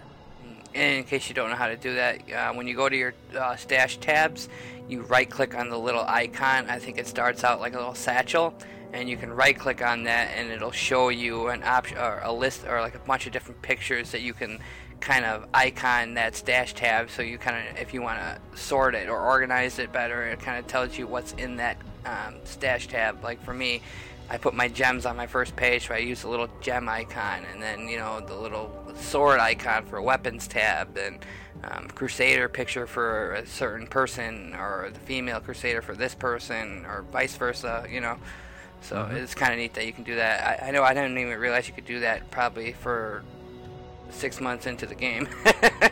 Ha, that's crazy. Yeah, it's just like a lot. Remember when Diablo first started, how many of us had no idea about uh, what's the mode where you can put what's it called? You can put your skills anywhere you want. Um, elective mode.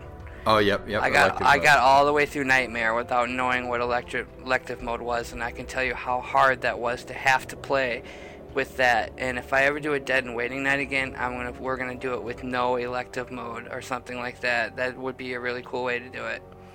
Oh yeah, you're forced to use the slot for those um, specific uh, buttons. And Yep, like, yeah, so- it kind of pigeonholes you. Yep. So like your your mouse, your left mouse has to be offensive skills. Your uh, right mouse would have to be your defensive skill, and or your primary and your secondary, and then your you know Yep. so forth. So Uh, that's funny. All right, so next one oh oh, he also asked, um, can you explain how the ancient gear system works? Well, I mean, basically, to me, the way it is is the uh, ancient gear is just it's the original gear, only it's um, slightly better, so it has like a slight bump in all of the stats. So you know that's why you really want the ancient gear because it could be an exact copy of something you're already wearing, but it could be it definitely could have higher stats. Yeah, it's an help you out. upgraded version of the same gear. So you'll Mm-hmm. it'll have like an orange box or like the the edging of the box when you point on it that shows that specific item will be orange. And then up at the title, it'll say Ancient uh, Leoric's Crown, for instance. And then Mm-hmm. instead of having like 400 strength, it'll probably have up to like 900 strength or vitality or whatever.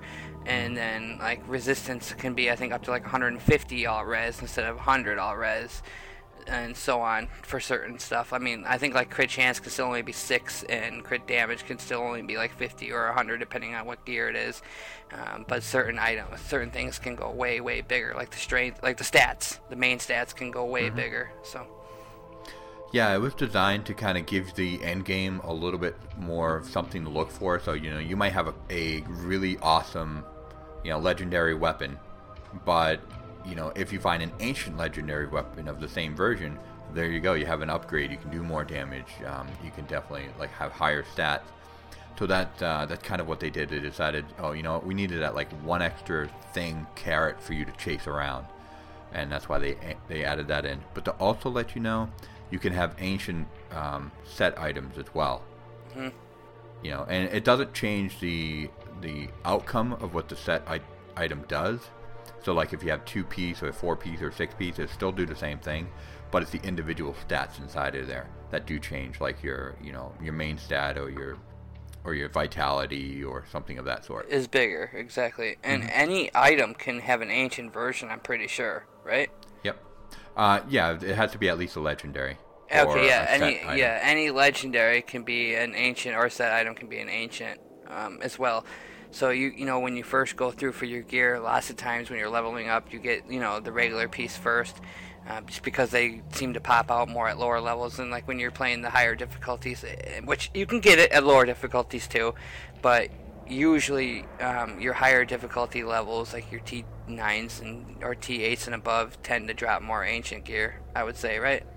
Exactly right. because you need those to progress. So, anyway, So the uh, next tweet is from Hawkeye at CTR. He says, "Listening to Shattered Soulstone, your Diablo podcast, episode 114.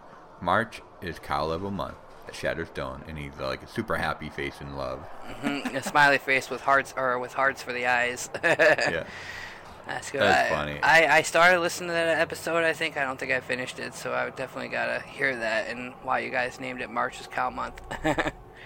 it, it's, it's very fun. It was a great episode. It, it has everything to do with why we have um, the uh, the new Kanai's um, oh, the- special area. Yeah. Um, I don't know much about that. I did do it. I went to Kanai and did the cow, like the secret little cow level with Kanai. And now, is that something you can just do once, or can you go back and do it Oh, again? no, you can do it as much as you want. Uh, from the understanding, and the explanation from the Blue Post was that um, the person who Kanai is named after, his, um, this was his birth month, so he was born in March. So they decided that they put it in the game that for the entire month of March, you can do that with him and run around with him, kind of as a tribute of like being able to play with Kanai one more time. Right, right, Um, okay. And I guess it's gonna re- just trigger for for the entire month of March every year. Oh, cool, cool. That's awesome. Yeah, that, that is really cool that they take some time to do things like that in the game. That's mad respect for him too. So, Absolutely.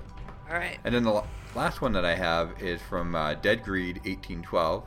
He said, At Shatterstone, just hit shattered 800 Paragon in my Season 5. My highest Paragon level ever. Hashtag super big smile. I mean, that's awesome. Uh, I know I tweeted back to him afterwards. Uh, I didn't include it in the show, but, you know, just congratulating him because, I mean, 800 Paragon, that, that's a pretty big number to hit. You know, It doesn't happen just right away. Well, that once you're at 800 too, you have your basic uh, Paragon points maxed out too, I believe, right? Yep. Cool. Yep. Cool. And then uh, you know you can still keep adding. I think Strength and little bit, right? Yeah. Exactly. Okay, because those aren't maxes. So awesome. All right, so uh, should I talk about the question of the show? Absolutely, go for it. All right, so the next tweet area is our question for the show, and um, it was, "What do you like in patch 2.4.1?" And we asked that question, we got a few responses. And the first tweet comes from at uh, Slugnutty. He says, "At Shattered Stone, looking forward to any DH or Demon Hunter changes. Please move Paragon Notifier off buff bar area. Stash tab number eight incoming." Cool. Oh yeah, yeah. I mean, um, like when you level up your Paragon, you get the little plus button. It's kind of like it still covers part of uh, uh, like your buff bar area. Oh, okay. I know what you're yeah, talking so it's about like now. Exactly. I didn't even realize that you could get a seventh stash tab this season. Is that for after you beat Guardian, or is that another or one? I know there's. I'm at Slayer on the season journey, and I think Guardian's after that. Is there another one after that? Uh, no, I actually already have it, and I don't even have that. I'm not even close to any of those. Yeah, I know. I got the six. I think it's the one, the first tab on the next page. I have, and I think there's That's, yet uh, another be tab. number seven. Okay, because then if that's number seven, I think there's another one yet after that you can get as well for beating the entire st- um, journey because it's one, two, three, four, five.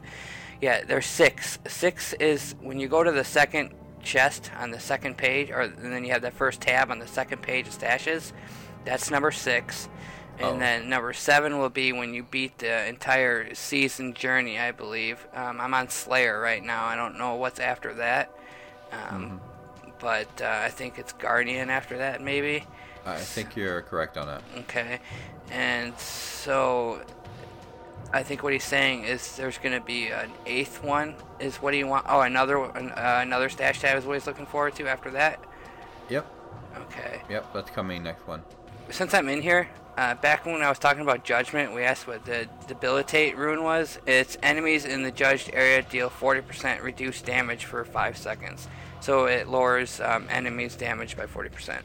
So that's wow. what that one that okay, one was. that, that explains it. And so that's awesome because I get to, every time I use judgment, it does that, whether it's from falling sword or from me using judgment myself. So that's cool. Cool. Yep. All right, then back out to the tweets then. Uh, Slugnutty also tweeted uh, to response to the question at Shadowstone. Oh, and why are set dungeons still in the game? no fun whatsoever. I avoid them like the plague. Well, you know, to each their own, and um, I I didn't mind the one I did, but we'll see what I like if I like any of the other ones. Yeah, no, it, it really is hit or miss, and depending on the class and what one you're going for, like because they, there's such a variety in the difficulty. Mm-hmm. Like some are really super easy as long as you can get the pieces. Others are just really difficult. Even if you have all the pieces, you really kind of have to be like Right. running almost torment 10 or 11 or 12 if to be I know to they do don't it. exist yet, but you know to, to be able to complete them. What what I want to know for the set dungeons, because I still don't know for sure, if you die in hardcore in a set dungeon, do you die for real? No. For No. sure now. We are positive. Okay, you, is that you'll be fixed? reset to the beginning, uh, like just outside of the, Okay. the um, So I could take my hardcore character, go in there, and if I die, I won't be dead. no. Okay.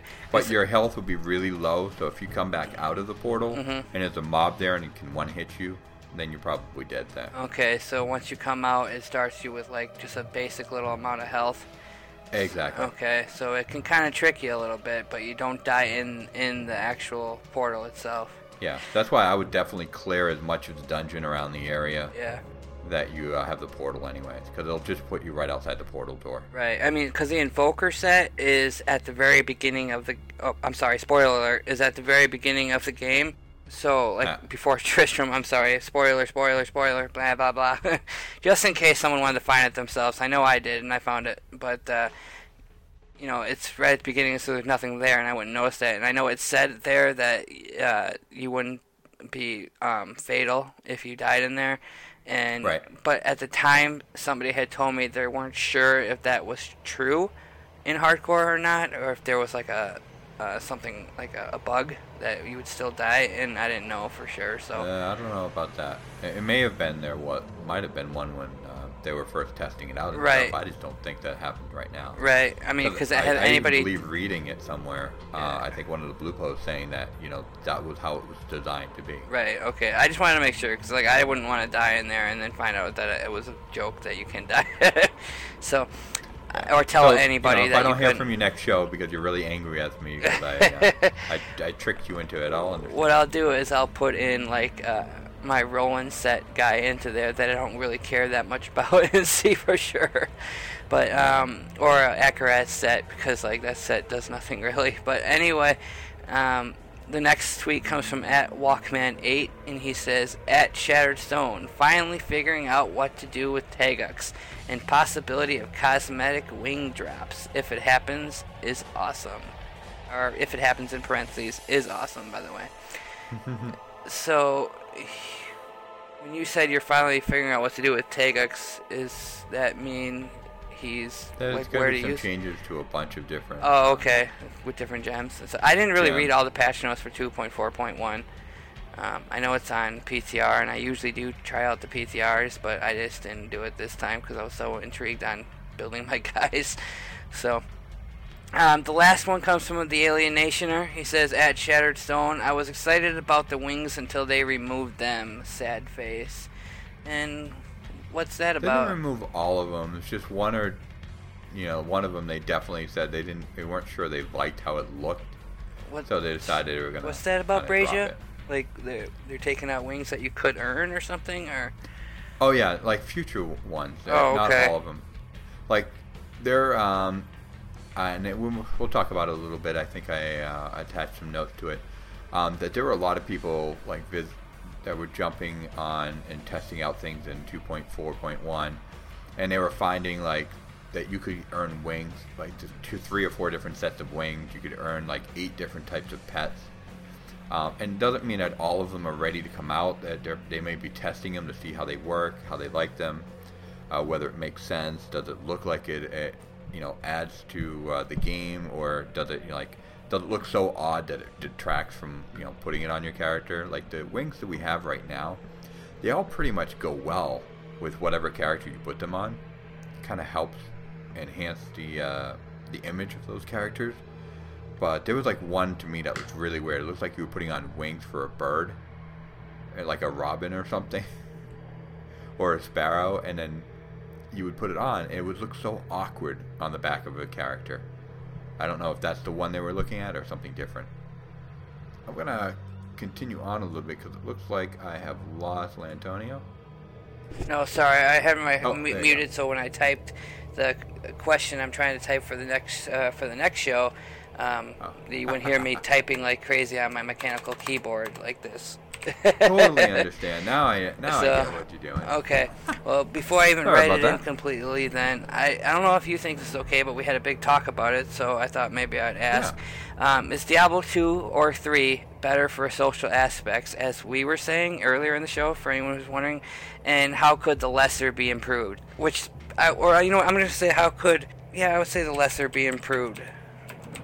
Um, what I mean by that is, if you think Diablo like I think Diablo 2 is better to, to get like uh, to meet people and be social. Now, do you guys agree? Let's just answer it by saying whether you agree with me, or if you think maybe Diablo 3 is better, and uh, if you know, like I think Diablo 2 is better, and I told you why, because you know the trade and stuff like that. I don't know if I'm Brasia, if you think I should reword the question though, but I think that's what I'm trying to get out, or if we should say like, how maybe I should write, how could Diablo 3's social aspect be improved? Yeah, I like that. Yeah, let's do it like that. How could D3 social aspect be improved? Uh, am I Yeah. spelling it right? Improved. I like that. Tell, that that's a good tell one. Tell us your ideas. Perfect. Oh, that sounds really good. I like that one. So um, I know because when I was uh, at the very beginning and I was talking about this a little bit, I even said, "Hey, if you got ideas, write it in the show and let us know." Yep. So, uh, officially, how could Diablo 3 social aspect be improved? Tell us your ideas. And so, like we usually answer ours, and we kind of already did, but just to make it short and sweet, mine would be, uh, I think we should be able to make our own game and name them, um, like broadcast our own game names, and yeah, I guess that's all I need to say. I don't know if I was wording it right. I got like uh Oh no, you did. Okay. Yeah, so like make a game kind of like in Diablo 2 and be able to name it. It doesn't necessarily have to be for trading, but to say what you're doing and what you're looking for out of people who join, you know? Mhm. So basically a, a game a, a spot where you can pick the games you're going for better than the way it's set up. So yeah. Raja, Oh, yeah. did you have any or what did you say earlier or, or Um, no, I mean, I kind of think from from my point of view is trying to find ways to incentivize or reward, you know, group play Yeah. a bit more besides just having, um, you know, more loot or something Yeah, like that. I f- Maybe I kinda feel some like it's of it rewarded more well. along the lines. Yeah. Sorry about that. Go So- ahead, Bridget. Yep. No. Um. You know, just like I was just saying, it's uh, whether it's going to be that they you know have content that's available if you you know get into groups um, of your own that you you know not necessarily that you can't get, but maybe might be a little bit um, more rewarding than joining a public game. I don't know if that's the answer, uh, but something that rewards you more along the lines of you know being uh, in the social aspect, Right. social engineering. Right, for sure. Okay. Yeah. Um. All right. So, uh, just real quick, uh, before we dive into the emails, though, uh, I'm just gonna do a little reminder that we are running a Patreon campaign. And that's where you can help support the show. You can become a patron of Shattered Soulstone today by going to patreon.com slash soulstone, making a monthly pledge. Each and every single pledge is greatly appreciated. Um, just to mention that we are kind of updating the Patreon system. We haven't, uh, I don't think, Brazier, we haven't done that completely yet, correct? Correct. But uh, it's talking it over Yep. with Metro. we're still talking over with Medros and figuring it out completely. But uh, either way, it's still there. Um, but we are going to like kind of just revamp it a little bit. So if you're interested in becoming a Patreon for now, just you know, we're just kind of looking into just you know supporting the show basically and kind of um, avoid everything. I don't know if it's been reworked yet on the site or not, but you know that it will be reworked a little bit differently in the future. So yeah, I just want to thank you guys for that as well. For anyone who is currently a Patreon or any new members um, in the future. So, uh, we did get one email. Um, I guess I can tackle it unless you want to, Brasia. Oh no, go for it. Okay. You have fun with it this time. okay.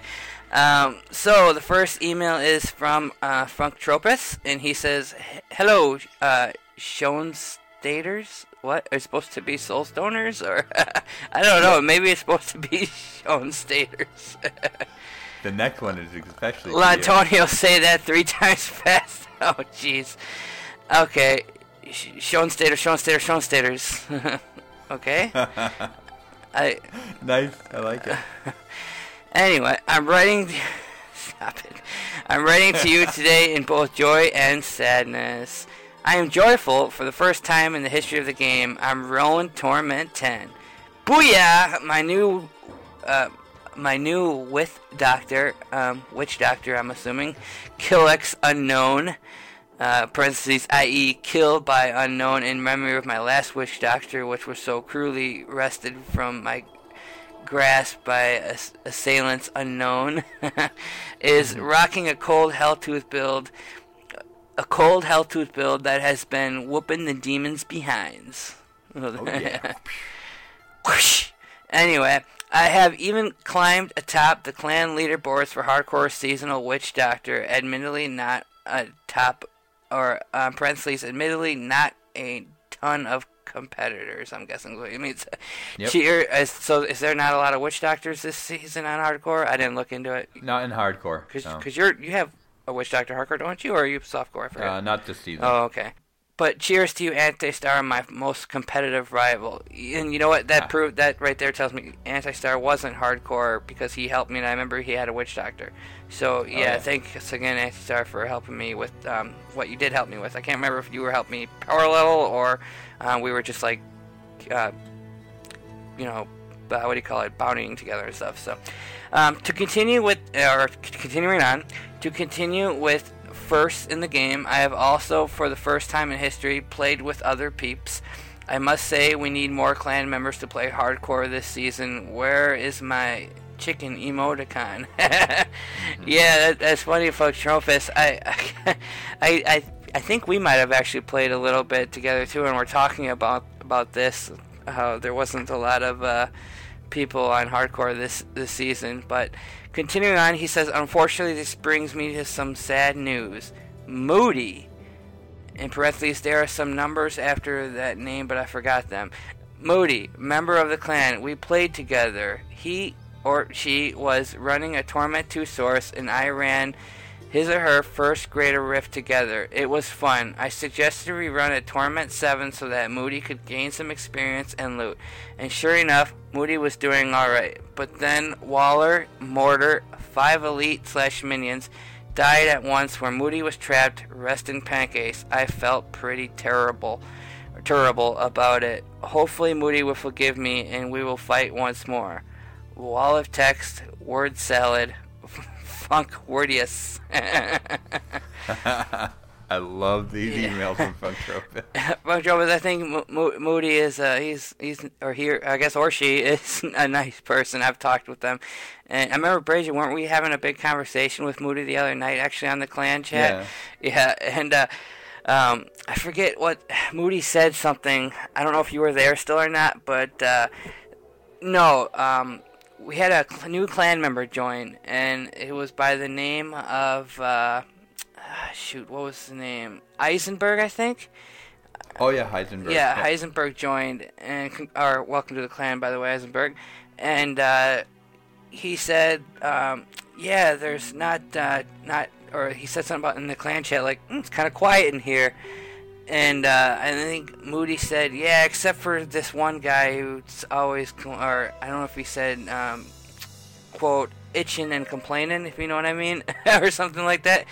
And I and I said, uh, and then I wrote afterward, "Yeah, that's why we call him Moody." Oh. or something like that. And it was, uh, it was just, it was, it was really good at the time. Like there was no one talking, and then I got like four or five LOLs in the chat, you know, or something like that. Oh yeah. but yeah, that's, that's good times. But I'm sure he doesn't mind that he died. It happens, and you know, that's unfortunately, yeah, Waller, and that can be a plane. Now, if I'm reading it right, did he get uh, killed by like probably? Like he said, the five minions died at once. So I'm guessing he was trapped in like mortar, and they all blew up. Yeah. Oh, I hate they- that. I've had that happen to me a couple times, and I didn't like I procced. I didn't die in hardcore from that, but I've definitely died from that in like softcore, and I've I've died from uh, mortars like while leveling up as well. So that that's a pain. What you gotta do is get a Blackthorne set where you can't, and then you can't get hurt from them. But just once you take it off, don't forget that you took it off. exactly. You know what I mean. You, You get so used to when you're immune to something for a while, you get so used to it that when you take it off, like I had an Achilles Curious on, and I think that's the uh, arcane immunity amulet, Yep. and you know I just like stand on arcane to get health and stuff while I have got that on, and I remember I did it once without it, and I procced and almost died. and that was like in Ah. hardcore too, so it was terrible or terrible. Terrible. yeah, you learn fast. so, um, yeah, if you guys have any emails, make sure you send us a show at shatteredsoulstone.com. And I, I want to apologize if, just in case I missed anybody's email that got sent in this week. I when we made the notes up, um, didn't see any since when we made the notes up, but I didn't have a chance to check the Shattered Soulstone account before the show. So if I did miss any, we'll make sure we get you next show. But I don't think we did. But just in case. So moving on into the um, links for today. Well, we got a, a couple in here, and I'm going to go ahead and just start with the first one in order. Um, it says uh, patch 2.4 uh, PTR patch notes. It was updated last, I think, March 8th. I don't know if that's changed or not. Uh, but uh, Jen went ahead and put this link in for us, and we got the link here in the uh, on the patch notes to that. Also have the Diablo 3 Reaper of Souls anniversary giveaway now live. Um, I don't know exactly how that works, but I'll go ahead and read this. It's on March 25th, 2014. The Angel of Death deceased on West March to, or the Angel of Death descended on West March to wreak havoc. Since then, millions of Nephilim have taken up arms to bring Mathiel to uh, Malthael to justice and peace to sanctuary. Join the celebration and win one of 30 gift bundles and receive 30% off your next purchase of Diablo items on the Blizzard Gear Store, ex- excluding artist proof Diablo statue. Um, okay, and then, we have a link to, of course, to that and where you can sign up. I, I believe I signed up. You just go on to one of the Blizzard sites, or might even, I think you can even do it through the Battle.net um, desktop app, and you can just put your email, uh, your Blizzard email, and your name down, and it like automatically signs you up, and then it'll give you a code for the gear store uh, if you want to buy some gear Yep. at 30% off. So that's pretty cool. Uh, Yeah, it's really cool, real quick, real easy. Uh, you should definitely do it. Let's see. Could read off the. Do you want to read off some? Want me to open that link up and read off Sure. some of the list of the prizes too? Let me see. Should be able to see if I can pop this up quick and see what some of the prizes are. Okay, the five grand prize winners will receive a Diablo chess set.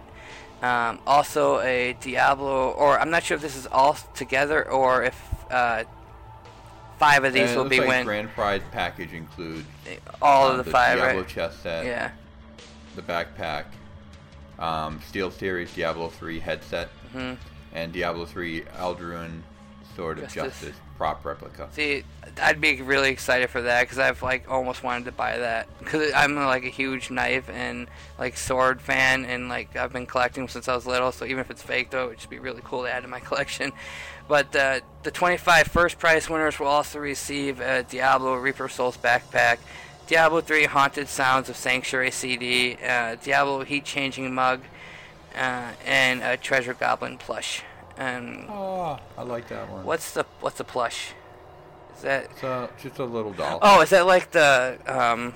Yeah, like a stuffed animal. Okay, I think those those plushes are like the uh, what you call it, the ethereal ones that we got. I got from Jen. I don't know if you got one of them from Jen for Christmas. Yeah, no, I've ago. got a Treasure Goblin Oh, plush yeah. on my desk. Uh, I'd like to get the Diablo plush.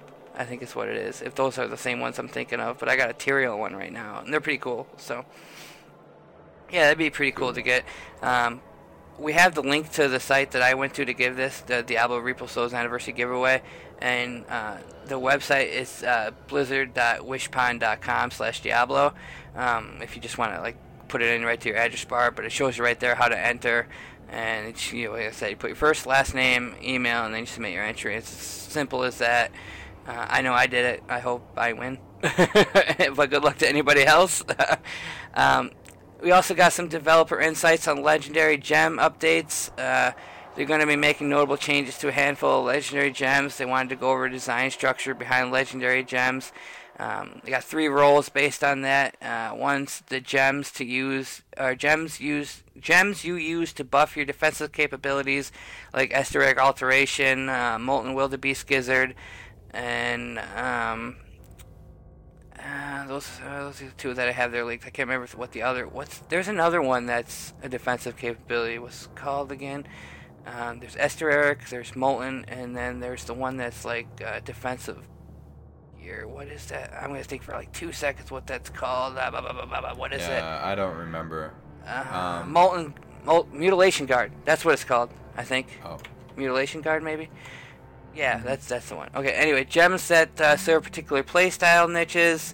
um, like Enforcer, uh, Boyarsky's Chip for the Thorns build, uh, Z, Z Stone of Vengeance uh, for kite and flight style, and clearly designed specifications.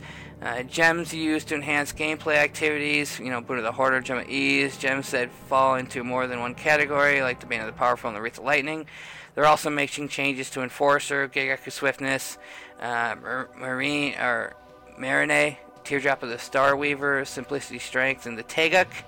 Um, we could, let's see, and then, you know, for more details on that, you can just go to that in the uh, our show notes as well, or on Diablo.com into the into the news and media, or in the Battle.net desktop app, I believe is there too as well. Let's see, we have another link here for players finding wings and pets for 2.4.1. Brazier, do you know a little bit about that one, or? Uh, yeah, um, it links to a Diablo2.net article where um, a lot of players were finding items and uh, they were also kind of data mining it, and they actually have screenshots in there of the different pets. Like there's a, a dog called Buddy, which looks kind of like the Frost dog that you have currently have as a pet. Then they have like a spider named Charlotte. I mean, kind of cool. Yeah. Um, and then like a little cow king pet, which is really awesome. It's like a basically looks like a cow king with bardiche. Oh, really? Um, yeah. and then they have like a yeti. I mean, it's like it's pretty hilarious. And then a couple of different uh, wings. You know, one called um, Os- Oseus grass, which looks um, kind of like the wings you got from getting the Heart of the Swarm Yeah. uh, Kerrigan type style. So they're they're adding some more cosmetic stuff to it, uh, trying to kind of beef it up. Um, you can also, uh, yeah, the, it's pretty much like that. I mean, I like it. It looks like fun. Looks like they're adding some stuff to it. Some players are wondering, uh, you know, what is this going to be the extent of what they're adding? And it's like, well, no, we're not getting a huge patch like we did before with 2.4. Doesn't mean they're done with Diablo 3 development. And others are thinking, oh, maybe some of that is gonna like lead them to microtransactions in the game. And whether it do or not, I'm not sure, but we'll find. You know, we'll see what they have in store. Right, right. So, um, this just in. I don't. I didn't know if this is when this got announced. I just saw it though on my Twitter, and we didn't have it in our links, but I could add it. Um, looks like season six is now live on the PTR as of um, today, March third, twenty third. That that is today. Yep, that's today um, at 5 p.m. Uh, so as a part, and this was a tweet from Nevalistis, by the way. She says season six is now live on the PTR as a part of the season launch preparations. The PTR has been wiped of existing information. You will need to copy your character again if you wish to continue testing outside of season six. We apologize for the short notice. And uh, she says, note that importing a character from live after the start of season six will automatically convert your seasonal character to non-season. Season six characters must be leveled in the season six environment. Thank you always for your digital diligent testing and excellent feedback. So um, I'd have to look on the Battle.net app to see if there's any like the season six changes that are going to be on the PTR. Though if it's in the news already, uh, might just be on the Blue Post. I don't see it in the game news yet. I can double check here. 2.4.1 patch notes. I don't know if there's anything besides 2.4.1 going into season six. Do you? No, not that I, not that I've seen. I guess that's what they're going to start I'm sure season there'll be six more with. information to come. For sure, for sure. Um, I don't. Yeah, maybe I'll go online and check and see. Maybe I'll, uh, if I if I notice anything, maybe I'll just uh, tweet the show uh, some links for that. Or yeah, but I just happened to see that right now on Twitter when I was looking over there to see if there's anything new. So, um, Bridget, any uh, anything else on Links or Diablo's side of the story that you wanted to bring up? No, I think after about two hours, we're, we're pretty good on Diablo Doc. Yeah, sorry I didn't uh, get to hear all of what you were did you what you were doing in game, but I'll go back and listen to it uh, when the show comes out because I've been excited to be here. I apologize again that I was late and stuff. So oh no, not a problem. We're all good. okie dokie then. Well, we still got a nice long show. Um, looks like since we've been on, it's almost two hours. So that means probably like a, close to a two hour and fifteen minute show probably. Uh, with with yours too, you know. So, um, Right. I guess I'll just check real quick though. Any other media on your side?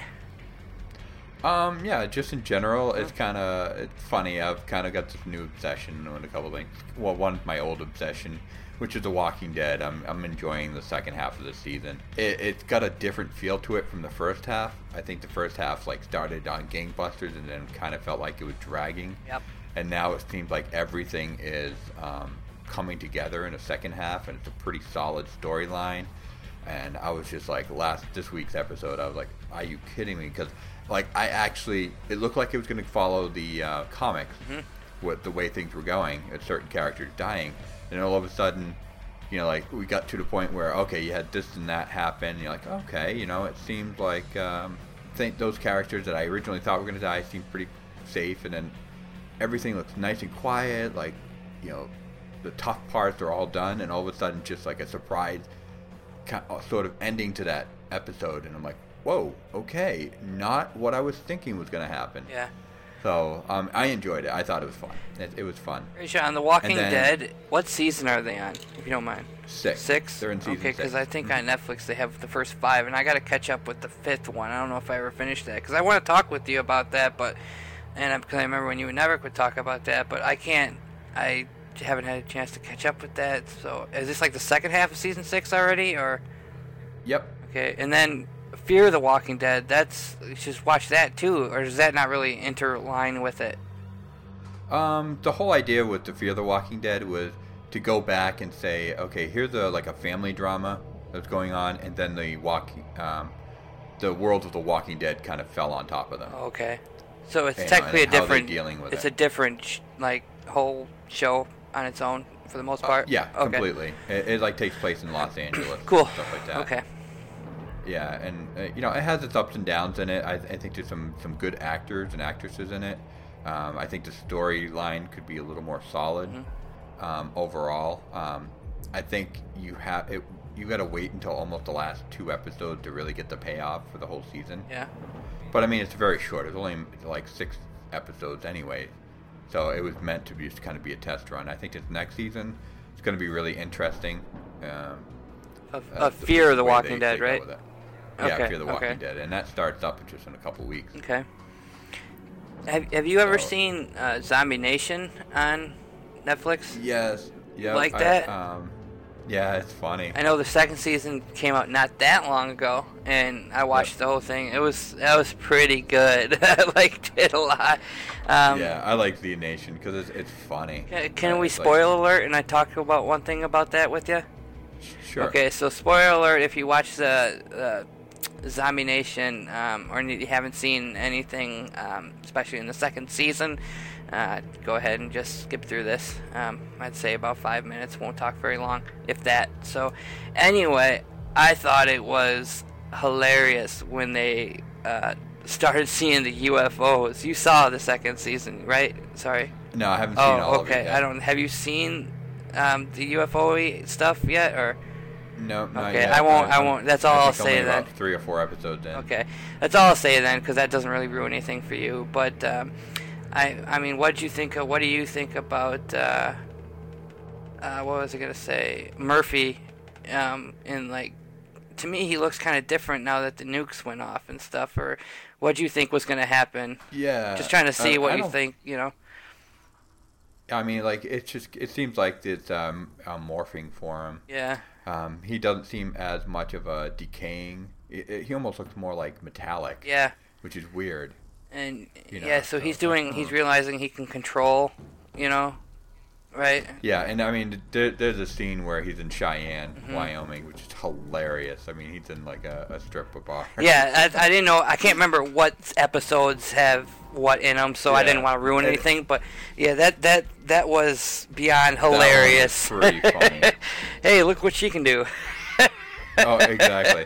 And it, it, no, it's nothing lewd, so Medros won't get all that upset with us. Yeah. It's just kind of like, uh, you know, her arm falls off as she's dancing. It's like, yeah, that's just odd. It's weird. it, it's grotesquely funny. yeah. So so You basically, know, this you have to like that kind of thing. yeah, this, basically this Murphy character can, uh, like he's part zombie, part not zombie, but you know he's not nuts and like brain crazy, but he's realizing he can control zombies with his thoughts, and he's Hmm. kind of a pig. Um, you know, he's he's a, a lewd character, and he goes Yeah, to this. Yeah, he goes to this. He's in this strip club because, of course, he likes to drink, and obviously he likes that kind of entertainment.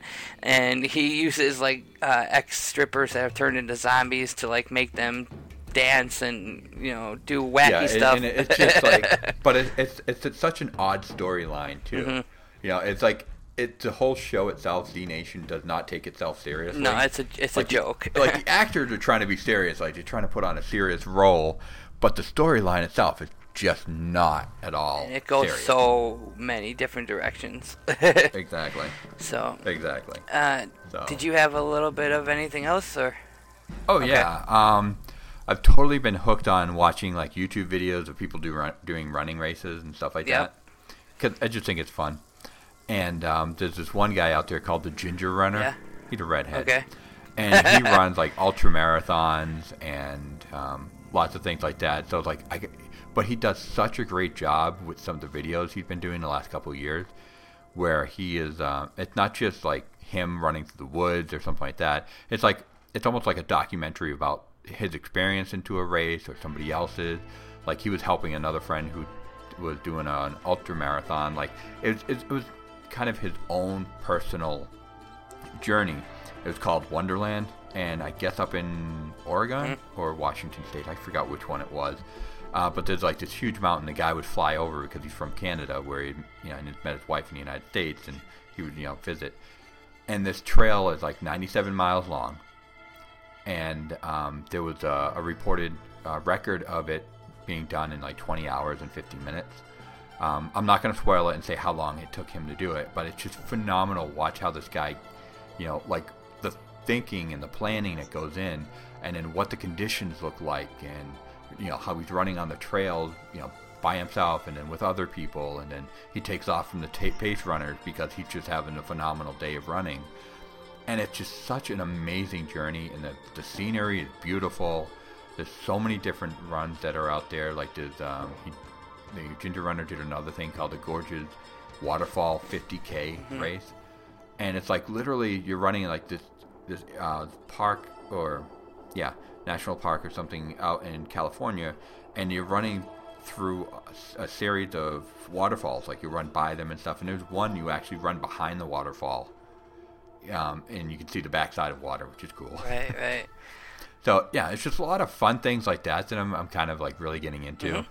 And then I'm also in the middle of running, and and uh, I've been doing this for a little bit now, and kind of lost some weight, feeling pretty good, and I'm starting to increase my uh, running mileage. So that's kind of like the other big thing I was doing. Like before I even started tonight, I ran, you know, got home late from work, went out did five mile run, and then sat down to uh, start recording. so I'm finally cooled off though. About two hours later. All right, yes, and uh, you're probably about ready to get some shut eye. You bet. So, uh, is that? How about is you? That, okay, I was gonna make sure that was it for your media. So I'll try not to make mine go too long, because I know you're tired. But uh, uh, make it short and sweet. I've been watching 11 22 63. Uh, that's pretty interesting. It's a new show on Hulu with. Uh, um, James Franco, and it's kind of like they go into the past to try to like stop the JFK assassination in a way, or um, more Yeah. like more or less research it, you know, to not ruin anything. Um, so that's pretty interesting. It's only like a, it's a mini series. It's only gonna be eight episodes. Uh, I think they're on the sixth one right now, live. So that's pretty cool. I don't know if you've had a chance to check that out or not, Brazier, but that's a pretty good, good show. no, no, that is good. Um, if like I don't really know much about the JFK assassination and all this stuff. Never did a lot of research into it, but you know, it, it, it's a good show though. So I, I like that.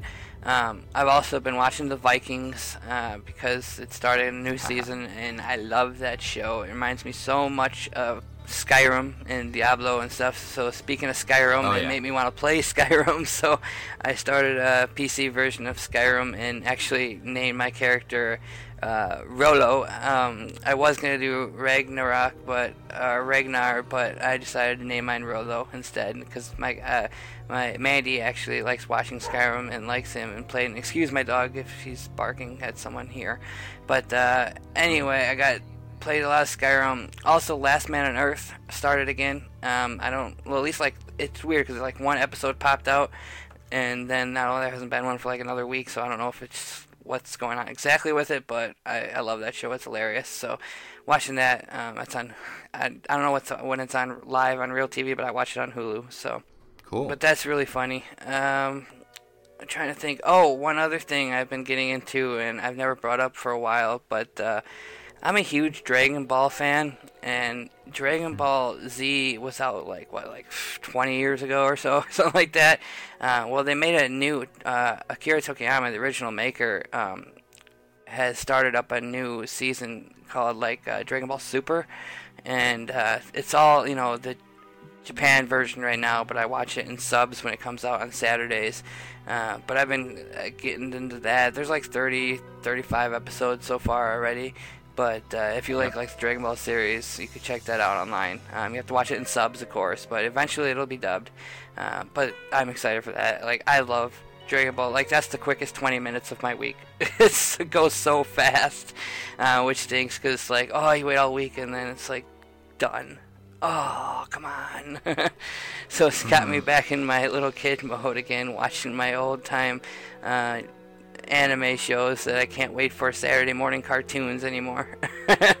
but it's like as soon as it's uh, the Saturday comes and it airs, I'm like trying to find it on the internet immediately, but it always takes a little while to get it subbed out. So, but anyway, if anyone's like that didn't know about that, you could check it out. It's it's awesome.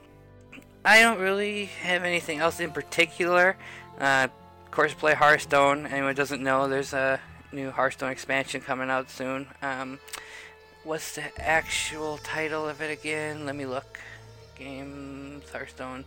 Uh, I forget. the old god. Uh, yeah, Whispers of the Old Gods. So that looks kind of cool. I've checked out some of the the card backs. I know you can pre-purchase um, for like a you know a bonus uh, card back for your card backs on Hearthstone right now.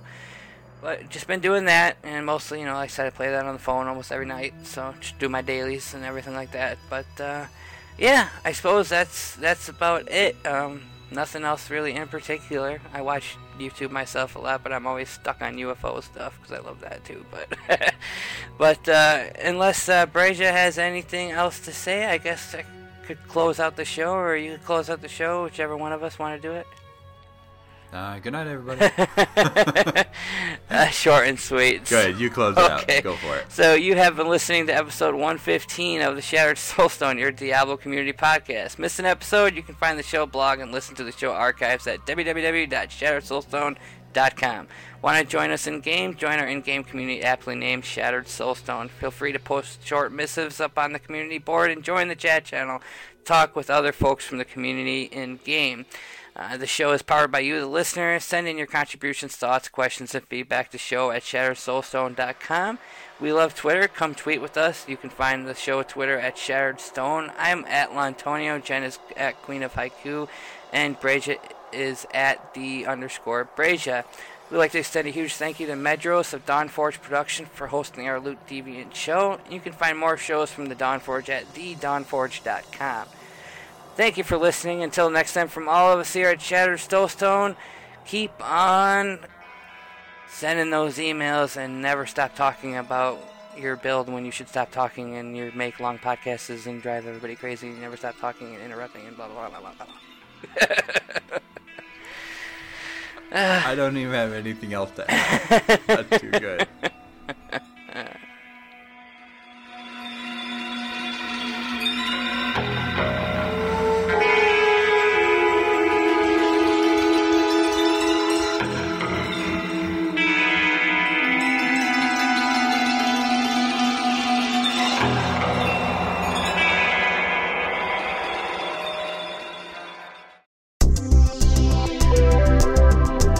Thanks for listening to this presentation of Dawnforge Productions, copyright 2016. Find us online at thedawnforge.com.